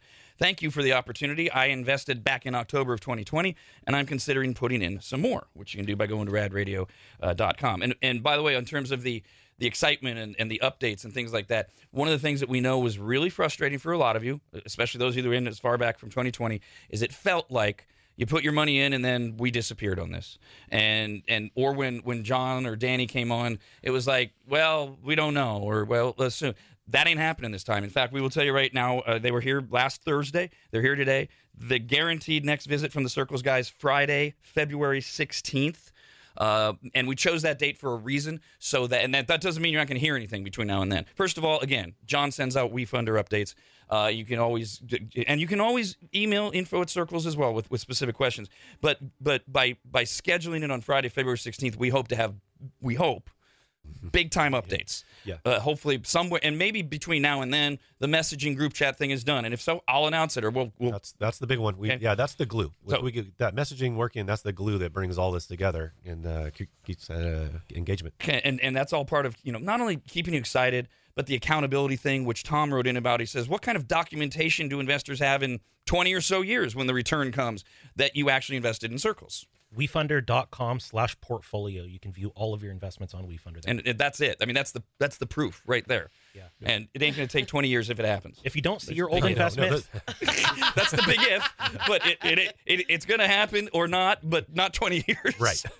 If you don't see your old investment, I have noticed some people are signing up with new email addresses. Make sure you find the email address you first logged in with back in October 2020, and it'll pull up your portfolio for you. Good advice. And it doesn't have to be an active email address. Like I used to have an old email address that sometimes I'm like, oh, I'm screwed. I can't use this. I mean, if you actually lost it, you can email WeFunder. It's support@wefunder.com, and they'll get that.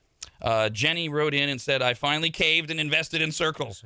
Thank you. I'm now nervous. Aww. After putting in my social security number. I have been scammed for several thousands of dollars in the past. I know investing is not a guarantee. However, I just want to feel confident that sharing my social on the WeFunder site is safe. WeFunder's highly secure. Yeah. I was just going to say, make sure it's WeFunder's website, but other than that, they're very secure. Yeah, they're regulated by the government. Well, and I'm sorry, just real quick, if you go to radradio.com and you click on the Circles thing there, right there on the homepage, it is taking you to the legitimate, actual WeFunder site. And as John mentioned, they're regulated by the government. It's as safe as something can be. Well, I mean, and that's why, right? Because if they weren't listening earlier, Danny, you had stated, because for IRS purposes, they need to have your social. Because this could be a taxable situation. Sure. I mean, if this does what we all dream it will, we are going to get, we're going to make a ton of money, and the government wants their chunk. Yes. And we're going to be happy to give it to them, because we're going to be like, well, I never had this much money in my life, and you want this percentage of it? Here you go. And because of that, this is the point Dawn's making, the government's all over this thing.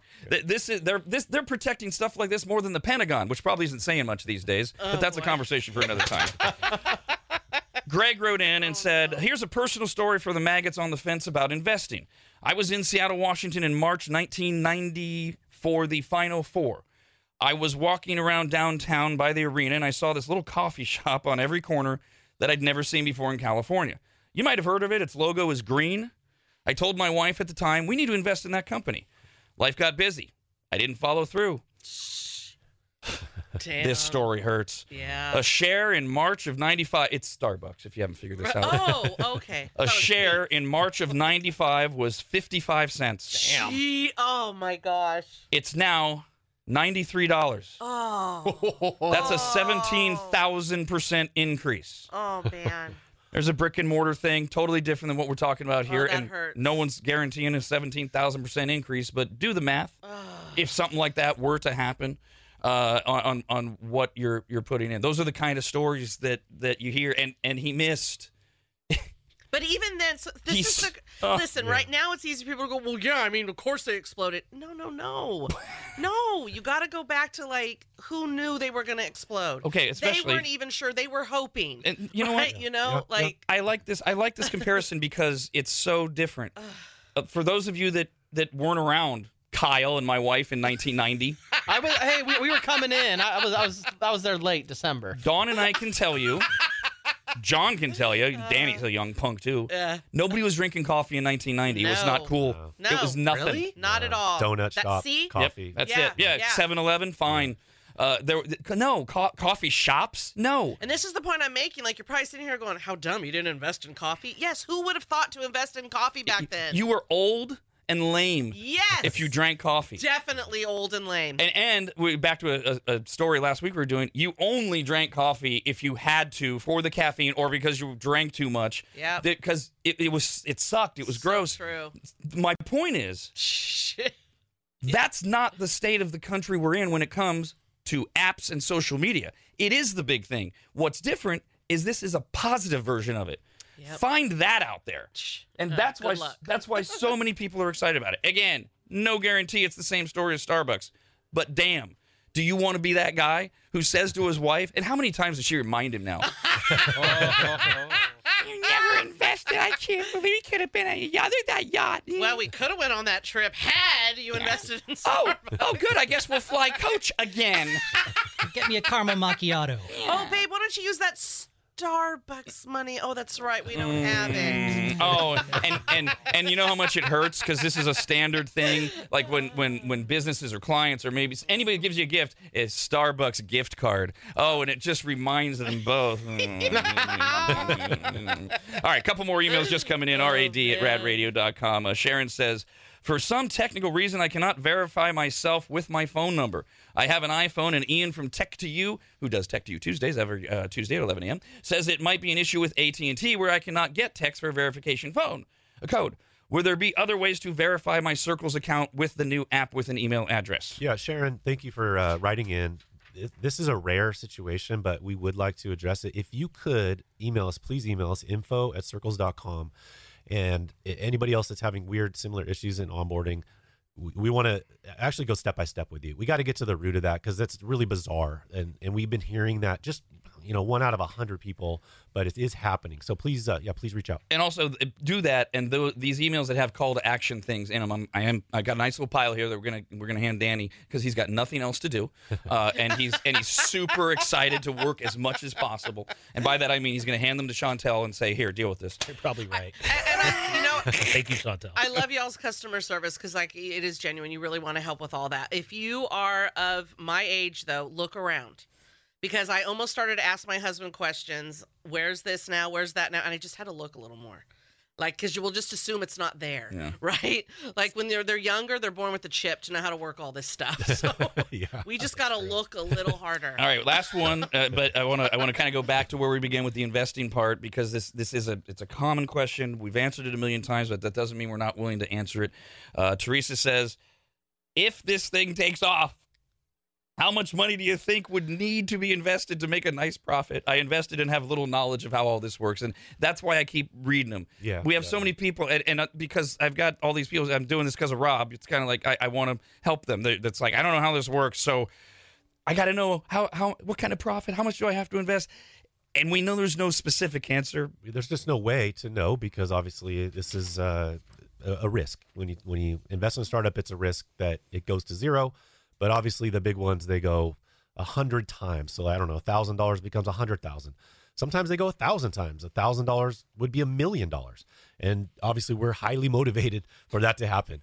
And it is actually possible. Like if we got to a size of a Twitter, $1,000 could be worth $1 million. I'm not promising. I'm not guaranteeing. I'm not even suggesting that we are capable of doing that. You have to just follow our story, download the app, play with it, and see it for yourself. If you believe that Circles has that much of a shot.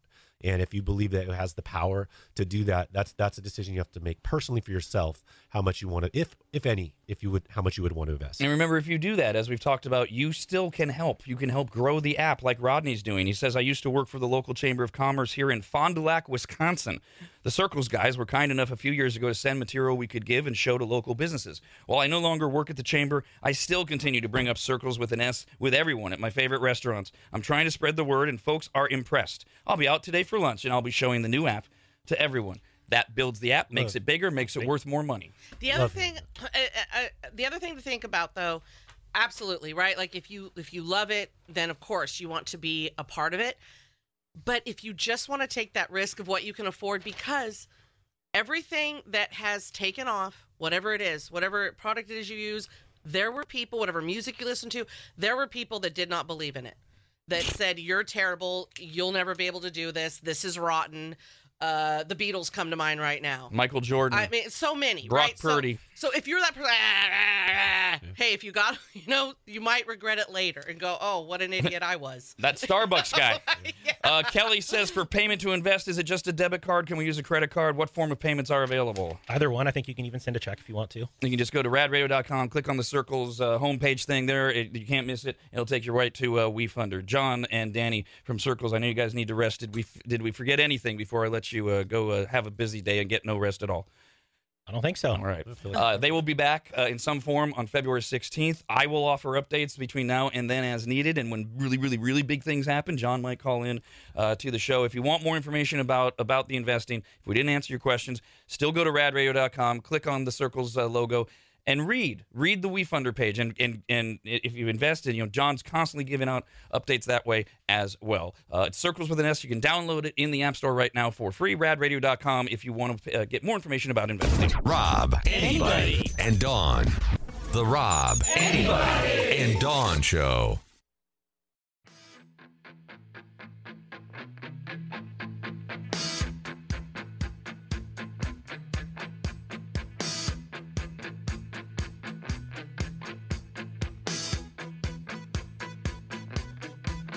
New year, same crap in the stupid store. Rad stuff, bad stuff, food stuff. Get yours now at radradio.com. Got this email, rad@radradio.com. It is from Tim. Hi, Tim. It says, I want to give a birthday shout-out to my wonderful, beautiful wife, Caitlin. She is turning 32 today. She is a diehard maggot and listens to your show every morning. We met you guys recently in Reno, and she still talks about it. So I know it would mean the world to her to hear you guys give her a birthday shout-out. Oh, happy birthday. Now eat your f***ing cake. Happy birthday, or we'll punch you in the face. Thanks again to the Circles with an S guys for stopping by. If you want to invest, you go to radradio.com. It'll take you to the WeFunder page. If you want to read up on them more, they will be back on February 16th with another update. Anything that happens between now and then, I promise you, we will keep you updated. Let's do some entertainment news. Overture, curtain and lights. It's time for entertainment news.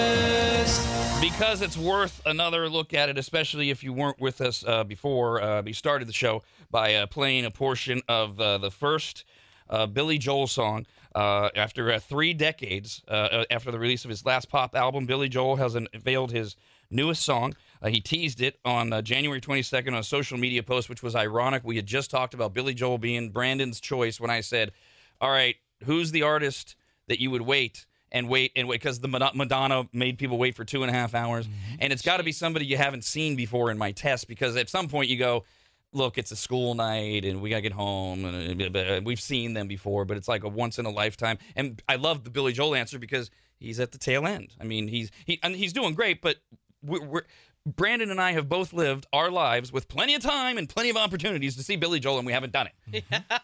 And then, side note, totally selfish. Somebody wrote in and said, "I heard he's going out on tour, and he is, and we're working with the wives.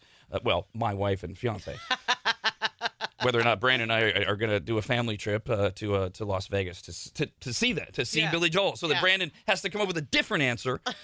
To who's okay, Brandon, same test, who's it now? Oh, man. So the song is called Turn the Lights Back On, and it's bone-chilling. It was emotional. We only played a third of it this morning, which is what we're going to do again. You take it the way you hear it. Dawn was thinking more of familial relationships, people in her life that maybe she took for granted that either gone or forgotten, and I viewed it through the prism of relationships, either remembering or things you're in now, and how you take it. And Kyle thought of the same thing. Life gets busy, and you lose track of people, maybe people really, really close to you. So this is just the first part of Turn the Lights Back On. Please open the door. Nothing is different. We've been here before. Pacing these halls, trying to talk, over the silence. When pride sticks out its tongue, laughs at the portrait that we become. Stuck in a frame, unable to change. I was wrong. I'm late, but I'm here right now. Though I used to be romantic, I forgot somehow. Time can make you blind, but I see you now. As we're laying in the darkness, did I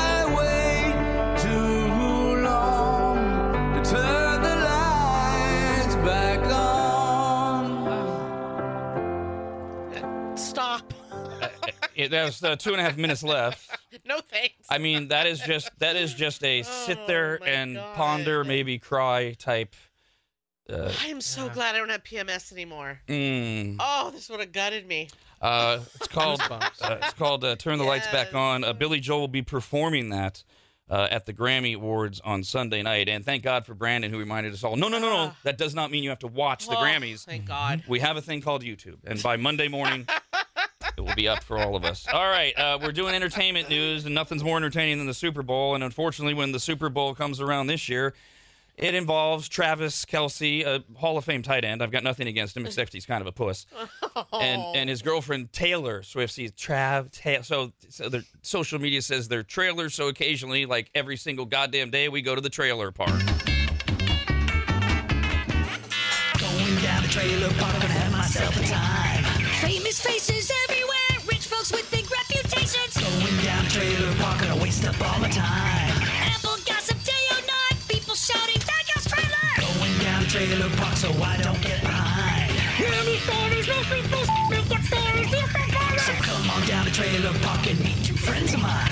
Obviously, there's all, you know, Taylor Swift and Travis Kelce everywhere. And, it's all a conspiracy. Oh, they're not really a couple. Stop showing her so much on the game. Oh, my God, you can bet on whether or not they're going to show her during the halftime show. Oh, my God, she's going to perform at the halftime show. So there's this photo of them from the... Never mind on the point I was going to make there. Oh. Just never mind. I was leading up to that. I will do the lead up again because Dawn has a story to tell. Do you want me not to tell? No, go ahead. Okay. Do you know, so was your championship game or something? Is that what it's called? The last one? The AFC championship game, yes. I wanted to refer people to a photo of Taylor Swift and Travis like hugging, and she's like in his arms and like her head's buried, you know, in his chest, but you can see part of her face, and it is so genuine. She's an actress. That's exactly, I was like, and that's why I was like, why refer people to that? Because that's what they'll say. But when I see it, I'm like, that. I'm a girl. I know what it looks like. That is a genuine face of love right there. I got this yesterday. So it's a meme that's going around. It's just a picture of a baby elephant frolicking in the grass, and it says elephants are born weighing 250 pounds. They are the biggest babies on earth, except for the people mad at Taylor Swift for being excited at a football game. How do you not laugh? How do you not laugh? Even if you are one. I've had my moments. Get her off the screen. I'm being a big baby.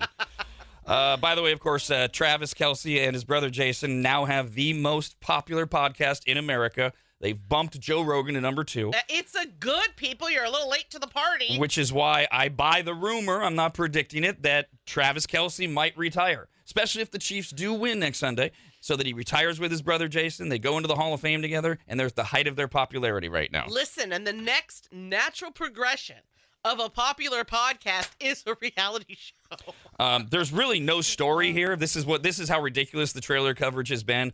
They mentioned Taylor Swift on the podcast, and they basically said, "Oh, she got to the Super Bowl her rookie year," and there's no story here. I read the whole thing. There's nothing, but it got headlines and clicks and okay, so that's it. Meanwhile, Kansas City Chiefs coach Andy Reid also was asked about Taylor Swift and said, "I have not seen it affect Travis in any way. I haven't seen anything with his relationship, with his off-the-field stuff, with commercials, Saturday Night Live, Taylor Swift, all that stuff. He just goes. I think it plays into who he is. As for Taylor, Andy Reid said on SiriusXM this week. She's been great. I knew her before from Philadelphia. Her dad played at Delaware and was a big football fan and a good guy. Aww. I'm happy for Trav, and there have been no distractions that way at all. Andy Reid's in on it. He and State Farm, they're all in on it. No. Okay, yeah. Well, how did Travis end up making it to the Super Bowl if he's distracted? Well, hello, people. Good grief. I like the fact that Andy Reid said that. Hopefully it calms down a lot of the public out there. Seriously, though. Because, I mean, I had that idea. I was like, man, is he getting distracted? Is he getting too caught up in everything? But his performance hasn't let anybody down. Yeah, but it's like Dawn's example. The people that are sure... They're never going to believe. Do you know what? You're not a grumpy jerk, Kyle. Do you know what I mean? But like, you play one on the radio at times. I can be one. I know, but you don't care to like live in negativity every minute of your life. No, it's not worth my time. Exactly. So of course you're going to like see that and go, oh, okay, there's a point there. But like people that are dead set on just being angry, they're not going to listen. This is another one. This is not a non-story. It's just we don't know. So you can have fun guessing. But this did get a lot of attention because Taylor Swift's management group yesterday filed an application with the United States Patent and Trademark Office for the term TaylorCon. Are we ready?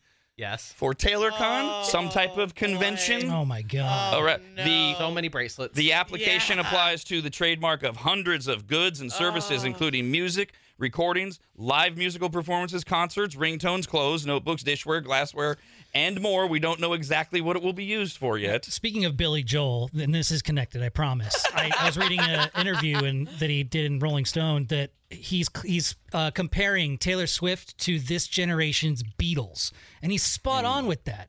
Like, she is completely consumed everybody, or everybody is consuming Taylor Swift. It's just crazy. You are in my head right now, Brandon, because there's this video, I think, from Good News Movement or whatever on Insta, and there's this little girl, and that's exactly what I thought of. Oh my God, it's like the Beatles for her. It is the sweetest video. She looks about 7 or 8, and she, for a while, had been having a lemonade stand to get enough money to see Taylor Swift in concert, and they show her that.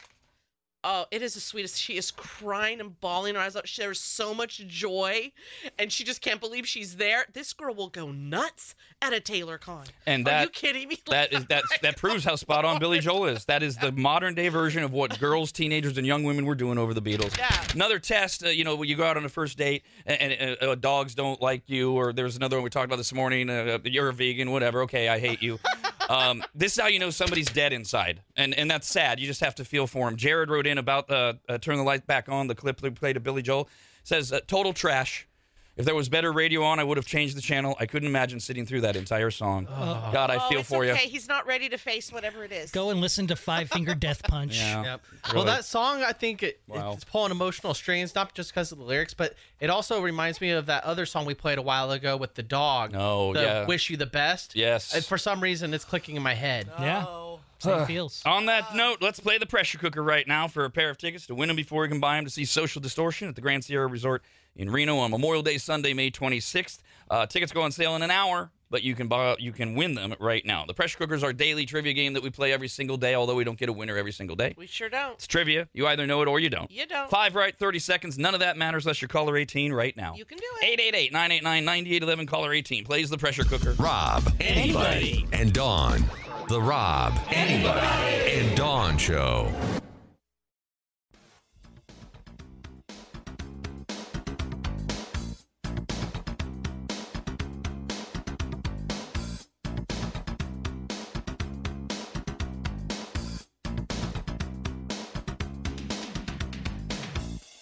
Rob, Anybody, and Dawn, setting the standard since standards were dramatically lowered. This is Rad Radio. Got a few follow-up emails, rad@radradio.com. Billy Joel has dropped his first new song in years. It's called Turn the Lights Back On. We played only a third of it, and it seems to grab almost everybody except Jared, who wrote in and said it was total trash, and he would have changed the channel if there was anything better on the radio. He couldn't imagine sitting through the entire song, and I said he was dead inside. At least he's got a good sense of humor about it. He wrote back because Kyle brought up the Wish You the Best song and video that went viral last year, the dog, and oh God. And Jared wrote back, and he says, yeah, I probably am dead inside. I didn't cry about the dog song either. Oh, buddy. All right. It's okay. Go. It's going to come out eventually. Self-awareness. Just be prepared. This email says, my goodness, my wife and I lost our biological daughter shortly before her 5th birthday. Ooh. Oh. Fast forward 2 years, we adopted 3 tiny siblings out of foster care. That short clip of the new Billy Joel song threw me overboard into an ocean of emotions. Let's just say my therapist next week has her work cut out for her. Jeez. Oh. See, and everybody equates it to something different, except Jared. We all can equate to something there. Tyler says, I think the song was beautiful, but more importantly, Rob, you playing that song, does that automatically make you a DJ again? Is that considered jockeying a disc? I mean, we didn't even get it off a disc, but I guess technically, sure. Call me whatever you want. I don't care. Pressure cooker. It's time to test your brain. Pressure cooker. It's a trivia game. Pressure cooker. We got a pair of Win 'Em Before You Can Buy 'Em tickets to see Social Distortion at the Grand Sierra Resort in Reno Memorial Day Sunday, May 20th. 6th. The tickets go on sale in less than an hour. Willie, you're caller 18. What's up? What's up? Very mature, Don. Here's how this works, Willie. Your timer will begin when I finish reading the first question, which is true false. So you got a 50-50 shot. You get it right, and then you got to get 4 more to win. Pass any questions you want. We'll do a recap when we're done to give you your score and everyone playing along the answers. And I got to take the first thing you say. So if you say DJ and then you say button pusher, I have to take DJ as your answer. Do you have any questions? No, sir. All right. Good luck. So polite. Shut up. You shut up. True or false? Peloton has just announced it's filing for bankruptcy. True. Who is singing the national anthem at this year's Super Bowl? Taylor Swift. What artist is about to release his first album in 6 years called Everything I Thought It Was? DJ Khaled. Cam Newton was the #1 pick and played quarterback for which team? Panthers. Which U.S. state has the youngest median age population? Texas. What is the actual name of the street better known as the Las Vegas Strip? Las Vegas Boulevard. All right. As long as we start the question before the buzzer, we wait for an answer. I thought we were getting punked at first because those were such awful answers. But then, he's just probably a little stupid. Okay. Oh, stop that. Or the pressure. That could totally be it. Mm-hmm. Good Lord. How does anyone call the show? I was, they pick up their phone and they either dial or if they have us, maybe they have us in contact. Oh, man. Yeah, hey, Siri, call Rad Radio. Yeah, I don't mean it like that. But you asked how do people call the show? How do they call? By the way, you guys are such jerks. I'm sure we're leaving some ways that you call us out. And so, sorry about that. We got 6 questions out. Oh, you only need 5. All right, let's see how he did. First of all, I said, true or false, Peloton has announced it's filing for bankruptcy. He said that is true. Oh, my God, thank God. I was like, how am I going to get my features on my treadmill? It's not true, but it's about to be. What? Oh. So then what happened? Selfish question. What a story. Millions of Americans bought Peloton fitness bikes in lockdown. The company couldn't even make them fast enough. Oh. By the end of 2020, the company was worth more than $45 billion. Damn. Yesterday, it closed worth $1.5 billion. Oh, what happened? Wow. All that. Oh, my God. Everybody who bought them, first of all, now you have one. Second of all, they stopped subscribing. They stopped using them. We all use them as coat hangers. Mm. Okay, more selfishness. You said bikes. Mine's a treadmill. Everything so that has that to do. Is that department okay? No, it's Peloton, the company. I got my favorite girl I like on there. Is that all going to go away? Only if they can't survive bankruptcy. They go into bankruptcy protection. It's very boring stuff. It won't go away immediately. Okay, but my question was boring. Is it Chapter 7 or Chapter 11? They haven't filed yet. Oh, they haven't filed yet. Oh. But no, that was literally the question. You know, understood. They're teasing, so you'll renew your subscription. I mean, you should just... wow, that's an interesting tactic. I mean, all you have to think is the fall of being worth $45 billion down to $1.5 billion. Dreadful. God. Who is singing the national anthem at this year's Super Bowl? He said Taylor Swift. Reba McEntire. That's right. Oh, my God. Hello. What? Hi. How you doing? See, that's what people say when they actually call this show, right? First, you asked, how do people call this show? Then our phone screener says, hello, Rad Radio. It's rhetorical. What artist is about to release his first album in 6 years called Everything I Thought It Was? He said DJ Khaled. Billy Joel. God, incorrect. Justin Timberlake. Justin Timberlake has a new album, his first since 2018's Man in the Woods.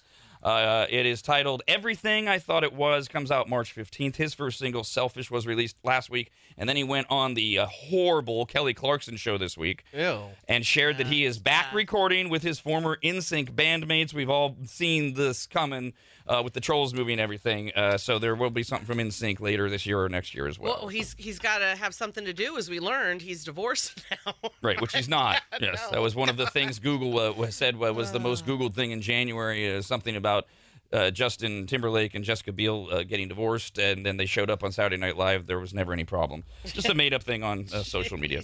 Cam Newton was the number one pick and played quarterback for which NFL team? He said the Panthers. Finally, a real answer. He was sentenced. He was selected first overall by the Panthers in the 2011 NFL Draft. He's in the news because he's got a podcast, and he has been hammering San Francisco 49ers quarterback Brock Purdy for being nothing more than a game manager. And he even said yesterday on his podcast that he is Brock Purdy is at best the 10th best player on the 49ers. Steve Mickelson and I will dive deeper into that on the Mixed Pick Sports Show less than an hour from now on Rad TV, members.radradio.com, the Rad Radio app, and in Sacramento on 104.7 FM and 890 AM. My jealousy meter is going off quite a bit here with Cam Newton and Brock Purdy. And he didn't list the 9 players that are better than Brock Purdy, so Steve and I might try to do that. Which U.S. state has the youngest median age population? If you were paying attention and listening yesterday, you learned the answer. It was not what he said. Texas. Utah. Texas was in the list, though. They were 4th, I believe. And Maine has the oldest when you use median age population. At the buzzer, by the way, you'll notice every other question is Super Bowl related. National anthem, Cam Newton talking about Brock Purdy. What is the actual name of the street better known as the Las Vegas Strip? He said Las Vegas Boulevard. In the strictest sense, the Strip refers only to the stretch of Las Vegas Boulevard that is roughly between Sahara Avenue and Russell Road, about 4.5 miles. And in the end, that got him 2 right. Oh, buddy. Oh, man. So I'm going with Kyle. Just stupid. Stop. Yeah. It's okay. The world needs ditch diggers, man. There's nothing wrong with digging ditches. Right. And doesn't mean you're stupid. The great thing about being stupid is you can always learn. If you're ugly, you're kind of screwed. Oh, don't worry. We will have a... I don't know if we'll stick with social detail because we have more. But they won't be winning before you can buy them anymore. So we got to look at the calendar and what's coming up. What I do know is we'll play our 3 silly games again on Monday morning at 7, 8, and 9 a.m. for something. Rob, Anybody, and Dawn. The Rob, Anybody, and Dawn Show.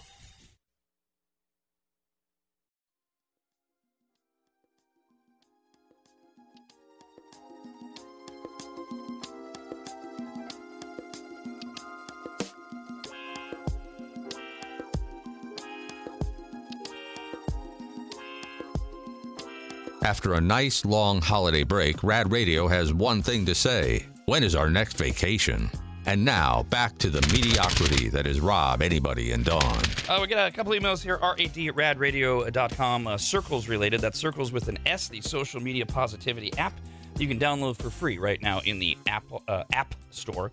And then you follow people that you know, that you like, that you trust. Maybe all of us, we're all on circles. And then all you do is you think, okay, I want to go to dinner next week, Valentine's Day. I got a schedule from Valentine's Day. Let's see where Rob recommends in downtown Sacramento. Oh, okay, there's a good idea. Things like that. And you can go to radradio.com, and there's the circles logo. You click on it. That'll take you to WeFunder, and you start to get into the financials in case you're interested in investing. We had John and Danny from Circles on with us as well. By the way, I mentioned, in that we on Monday we were able to announce that in less than just over a week we were able to raise, not just over a weekend actually. Sorry, it's all blurring together at this point. In this new round, over $1 million, and that's just us. Those of us had access to the thing that you would usually never have access to, a startup app like this that's designed to kill Yelp. And everybody that hears about it, like, ugh, Yelp, you can't trust it, et cetera. And so on Monday, we announced that we had hit $1 million. Since then, another $115,000 has come in just this week.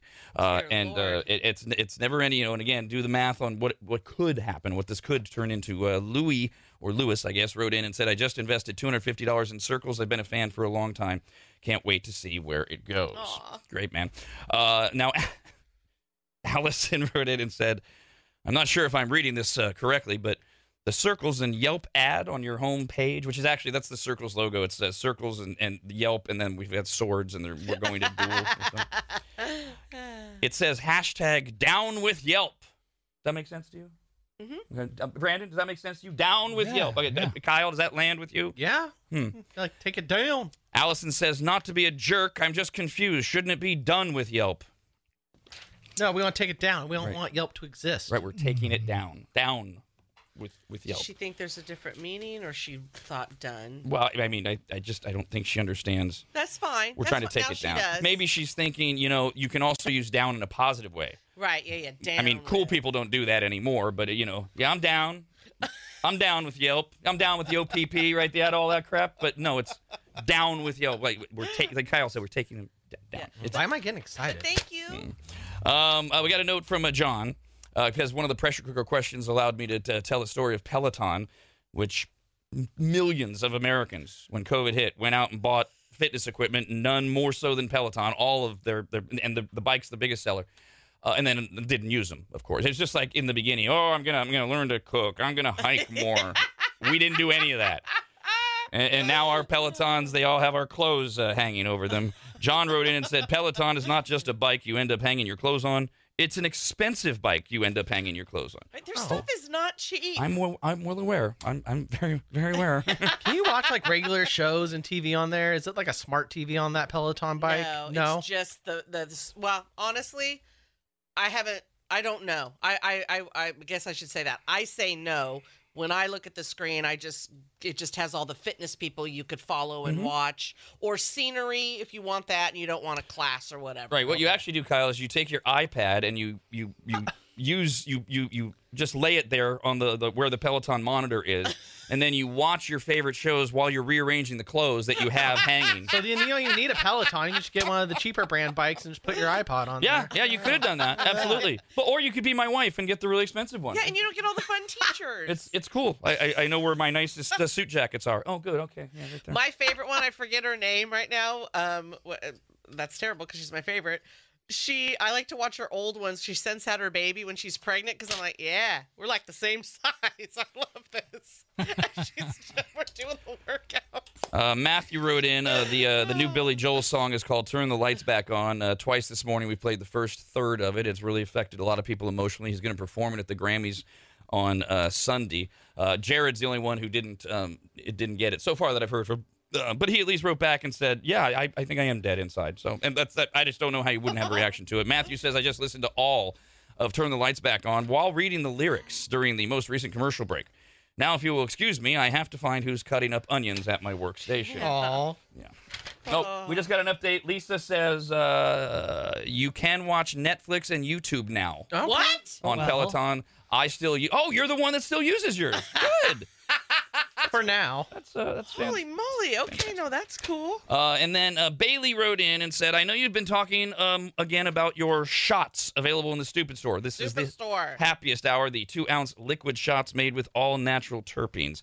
Says, I have a 12-year-old who has gotten into wrestling this year. Although the season is almost over, he may be moving to finals. We'll see. Cool. For now and for future reference, is this safe for kids? I apologize if you've already covered this before. I had no need to really pay attention to the recovery shot portion of your talks until recently.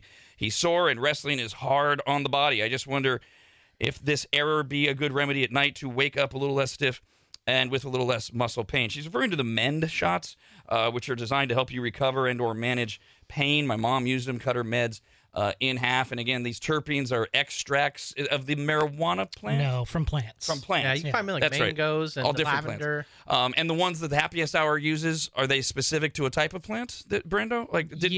Lemon, lavender, mangoes, like Kyle was saying. The different, and there's turmeric in the Mend shot, which makes it very spicy and peppery. Because there is no THC. There's no connection in any.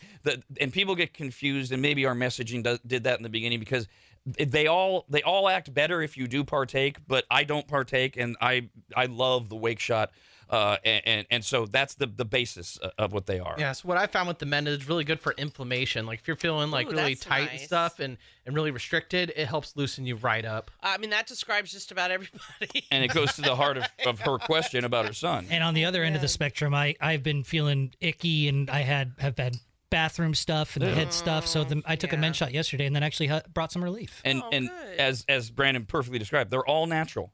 There's no indication, no reason to believe they would do anything other than either nothing or be very helpful to your son. There's nothing about it where it's like, oh no, No, don't give it to them. So yes, you got the men shot, you got the calm shot for anxiety. As I mentioned, the wake shot, which I love. Intensifies whatever you're doing, most notably partaking, but also reports of sexual gratification. Yeah, and I need some for this weekend. Things like that as well.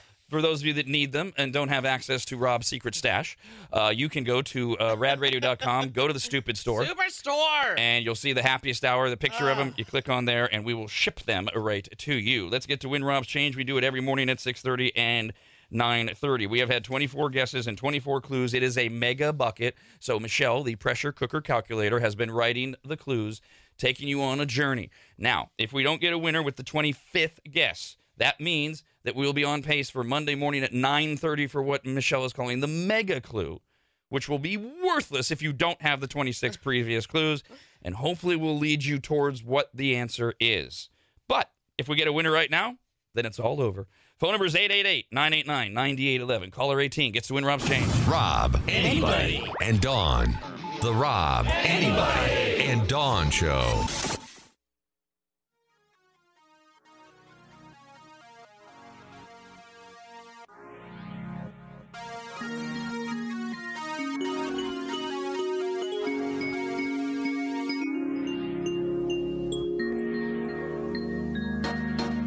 Welcome to 2024. It's a presidential election year, so good Lord, we're all doomed.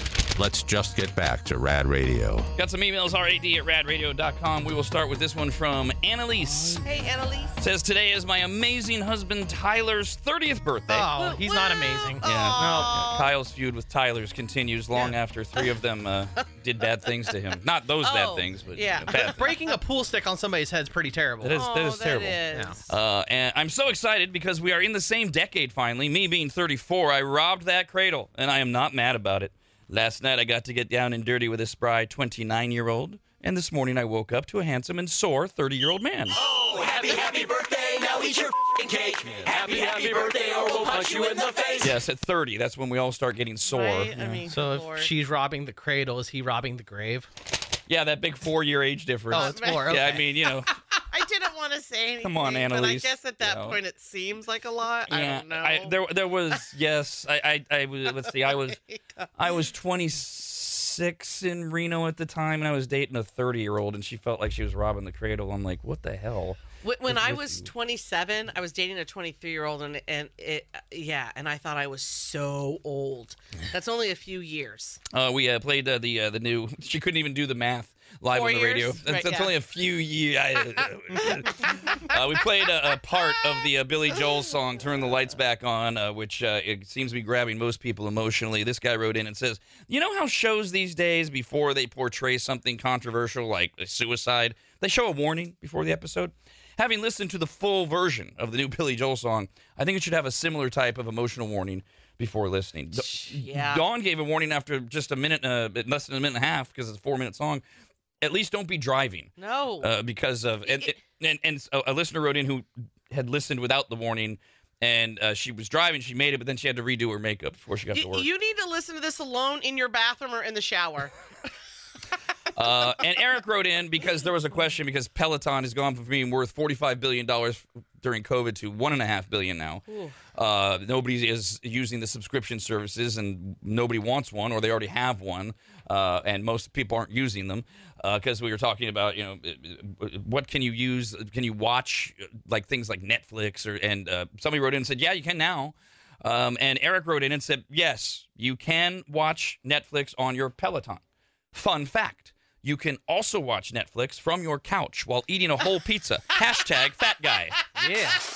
The best things in life are free. True. We're gonna help you pay some bills and fees. Win Rob's Change. That's what I want. Win Rob's Change. That's what I want. Win Rob's Change. Make your best guess and estimate. The calculation in Rob's Hour of Change.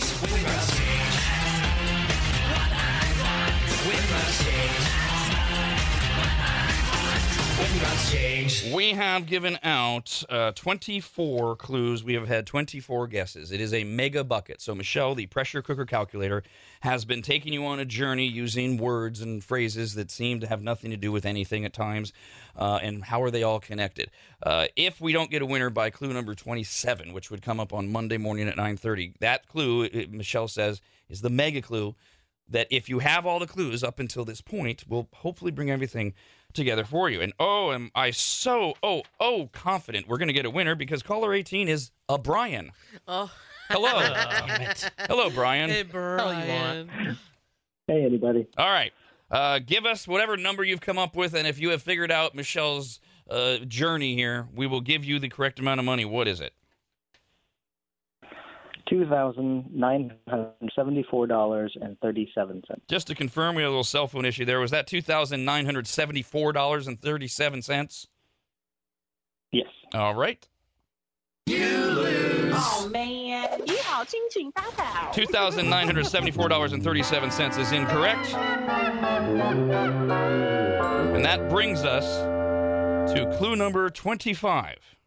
Oh, I just figured out what she's doing here. Jesus Christ.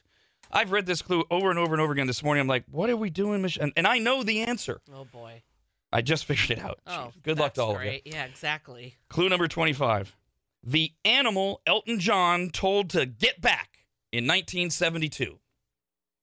Clue number 25. The animal Elton John told to get back in 1972. Put that into your answer list, if you will. You have all weekend to try to figure this out, and we will play again in Winrop's Change on Monday morning at 6:30. Speaking of Michelle, the pressure cooker calculator, we call her that because she keeps track of all of the winners and losers of the pressure cooker by gender, and she has sent in her weekly report. She says, well, well, well, what do we have here? Apparently a gaggle, a herd, a troop, whatever it is you call a group of dim-witted men all in one place. Now I'm just starting to feel sad for these guys. It's almost too sad to insult them. Almost. Now, we did have two dudes this week who got 4 right, but they were both 4 out of 7, so were they really that smart? I don't think so. Andrew and Will, 4 out of 7 on a test, is still a failing grade. We've got one contestant who was clearly the front runner for the loseriest loser of the week award, and that was Sean, who played on Tuesday. Oh, poor Sean, man. You simpleton. Sean got his easy true-false question right, and then it was all downhill from there. Hello, you were playing for Social Distortion tickets, and you could not name the lead singer.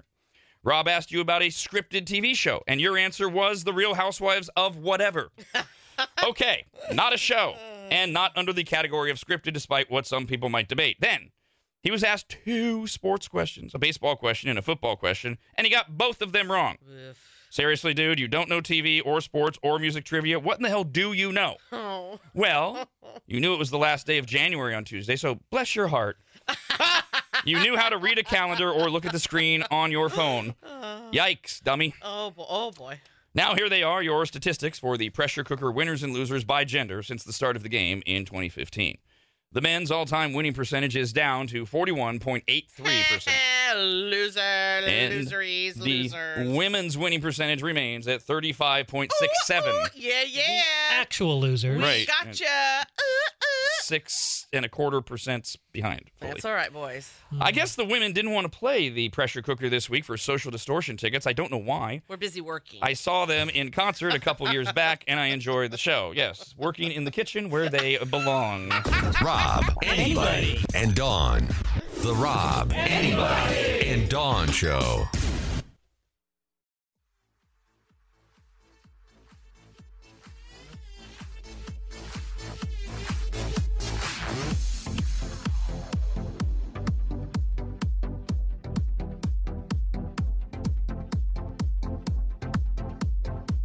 If your New Year's resolution was to stop making poor life choices, what are you doing listening to this show?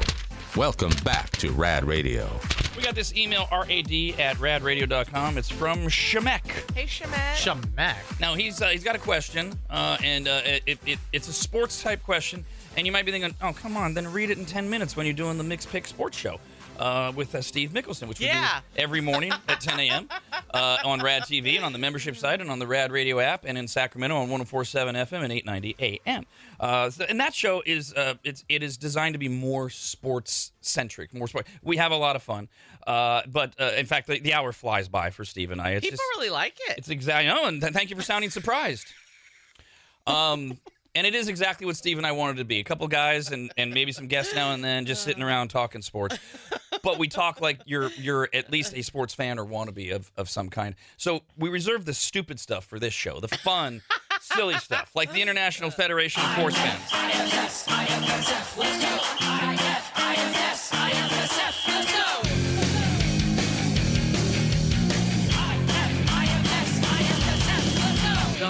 The IFSF is an organization owned and designed by me. I am the commissioner of it. It's supposed to help a lot of you figure out whether or not you're being a loyal sports fan. There's a list of rules posted by a DJ at radradio.com. DJ, button pusher, commissioner of the league, whatever you want to call me. I still reign supreme, as proven by Shemek and others writing in their questions to help you figure out if you are being a good sports fan. So he says, "Hey, commish." Says, I have a question. I've been meaning to ask for a while, and you and Steve mentioning the A's moving to Vegas on the sports show reminded me, right? We were talking about Steve's retirement plan is once he retires, his goal, his dream is he lives in Las Vegas, is to be an usher at Raider games, okay? Usher. Because then he's helping people to their seats and he gets to see every football home game for free. Oh my gosh, yes. Be an usher for the Las Vegas Golden Knights for the same reason that's hockey. He'd be in heaven. There's a rumor, well, we know that Vegas is building a basketball stadium with no team moving yet. They will, same thing, and then the Oakland A's will move to Las Vegas, and so he will be an usher for the A's. And that's his favorite sport is baseball. So that's why it came up. But Steve and I don't get into this. Plus, Steve doesn't follow the rules. Steve's much more of a positive guy than me. Yes, nice guy. He's so sweet. So Steve's from Detroit. So he's a Lions fan. But he's also, he lives in Vegas. So he wants his home team, the Raiders, to win and things like that. So Shemek says, since the A's are leaving me, when is it okay to formally switch teams? This is a rule. If your team abandons you, you can follow them wherever they go, because this is all based on you have to root for your home team, and that's all defined in the rules. But when they abandon you, you can still root for them, or you can go, middle finger. I'm gonna look for something better. I'm going to look around. And then once you pick a team, you're a fan of that team. He says, I know you like to equate this to relationships. So if we were to run with that analogy, is this a situation where you know the relationship is over, you're separated, but for whatever reason, finances, housing, kids, school, etc., you and your ex-spouse aren't officially divorced?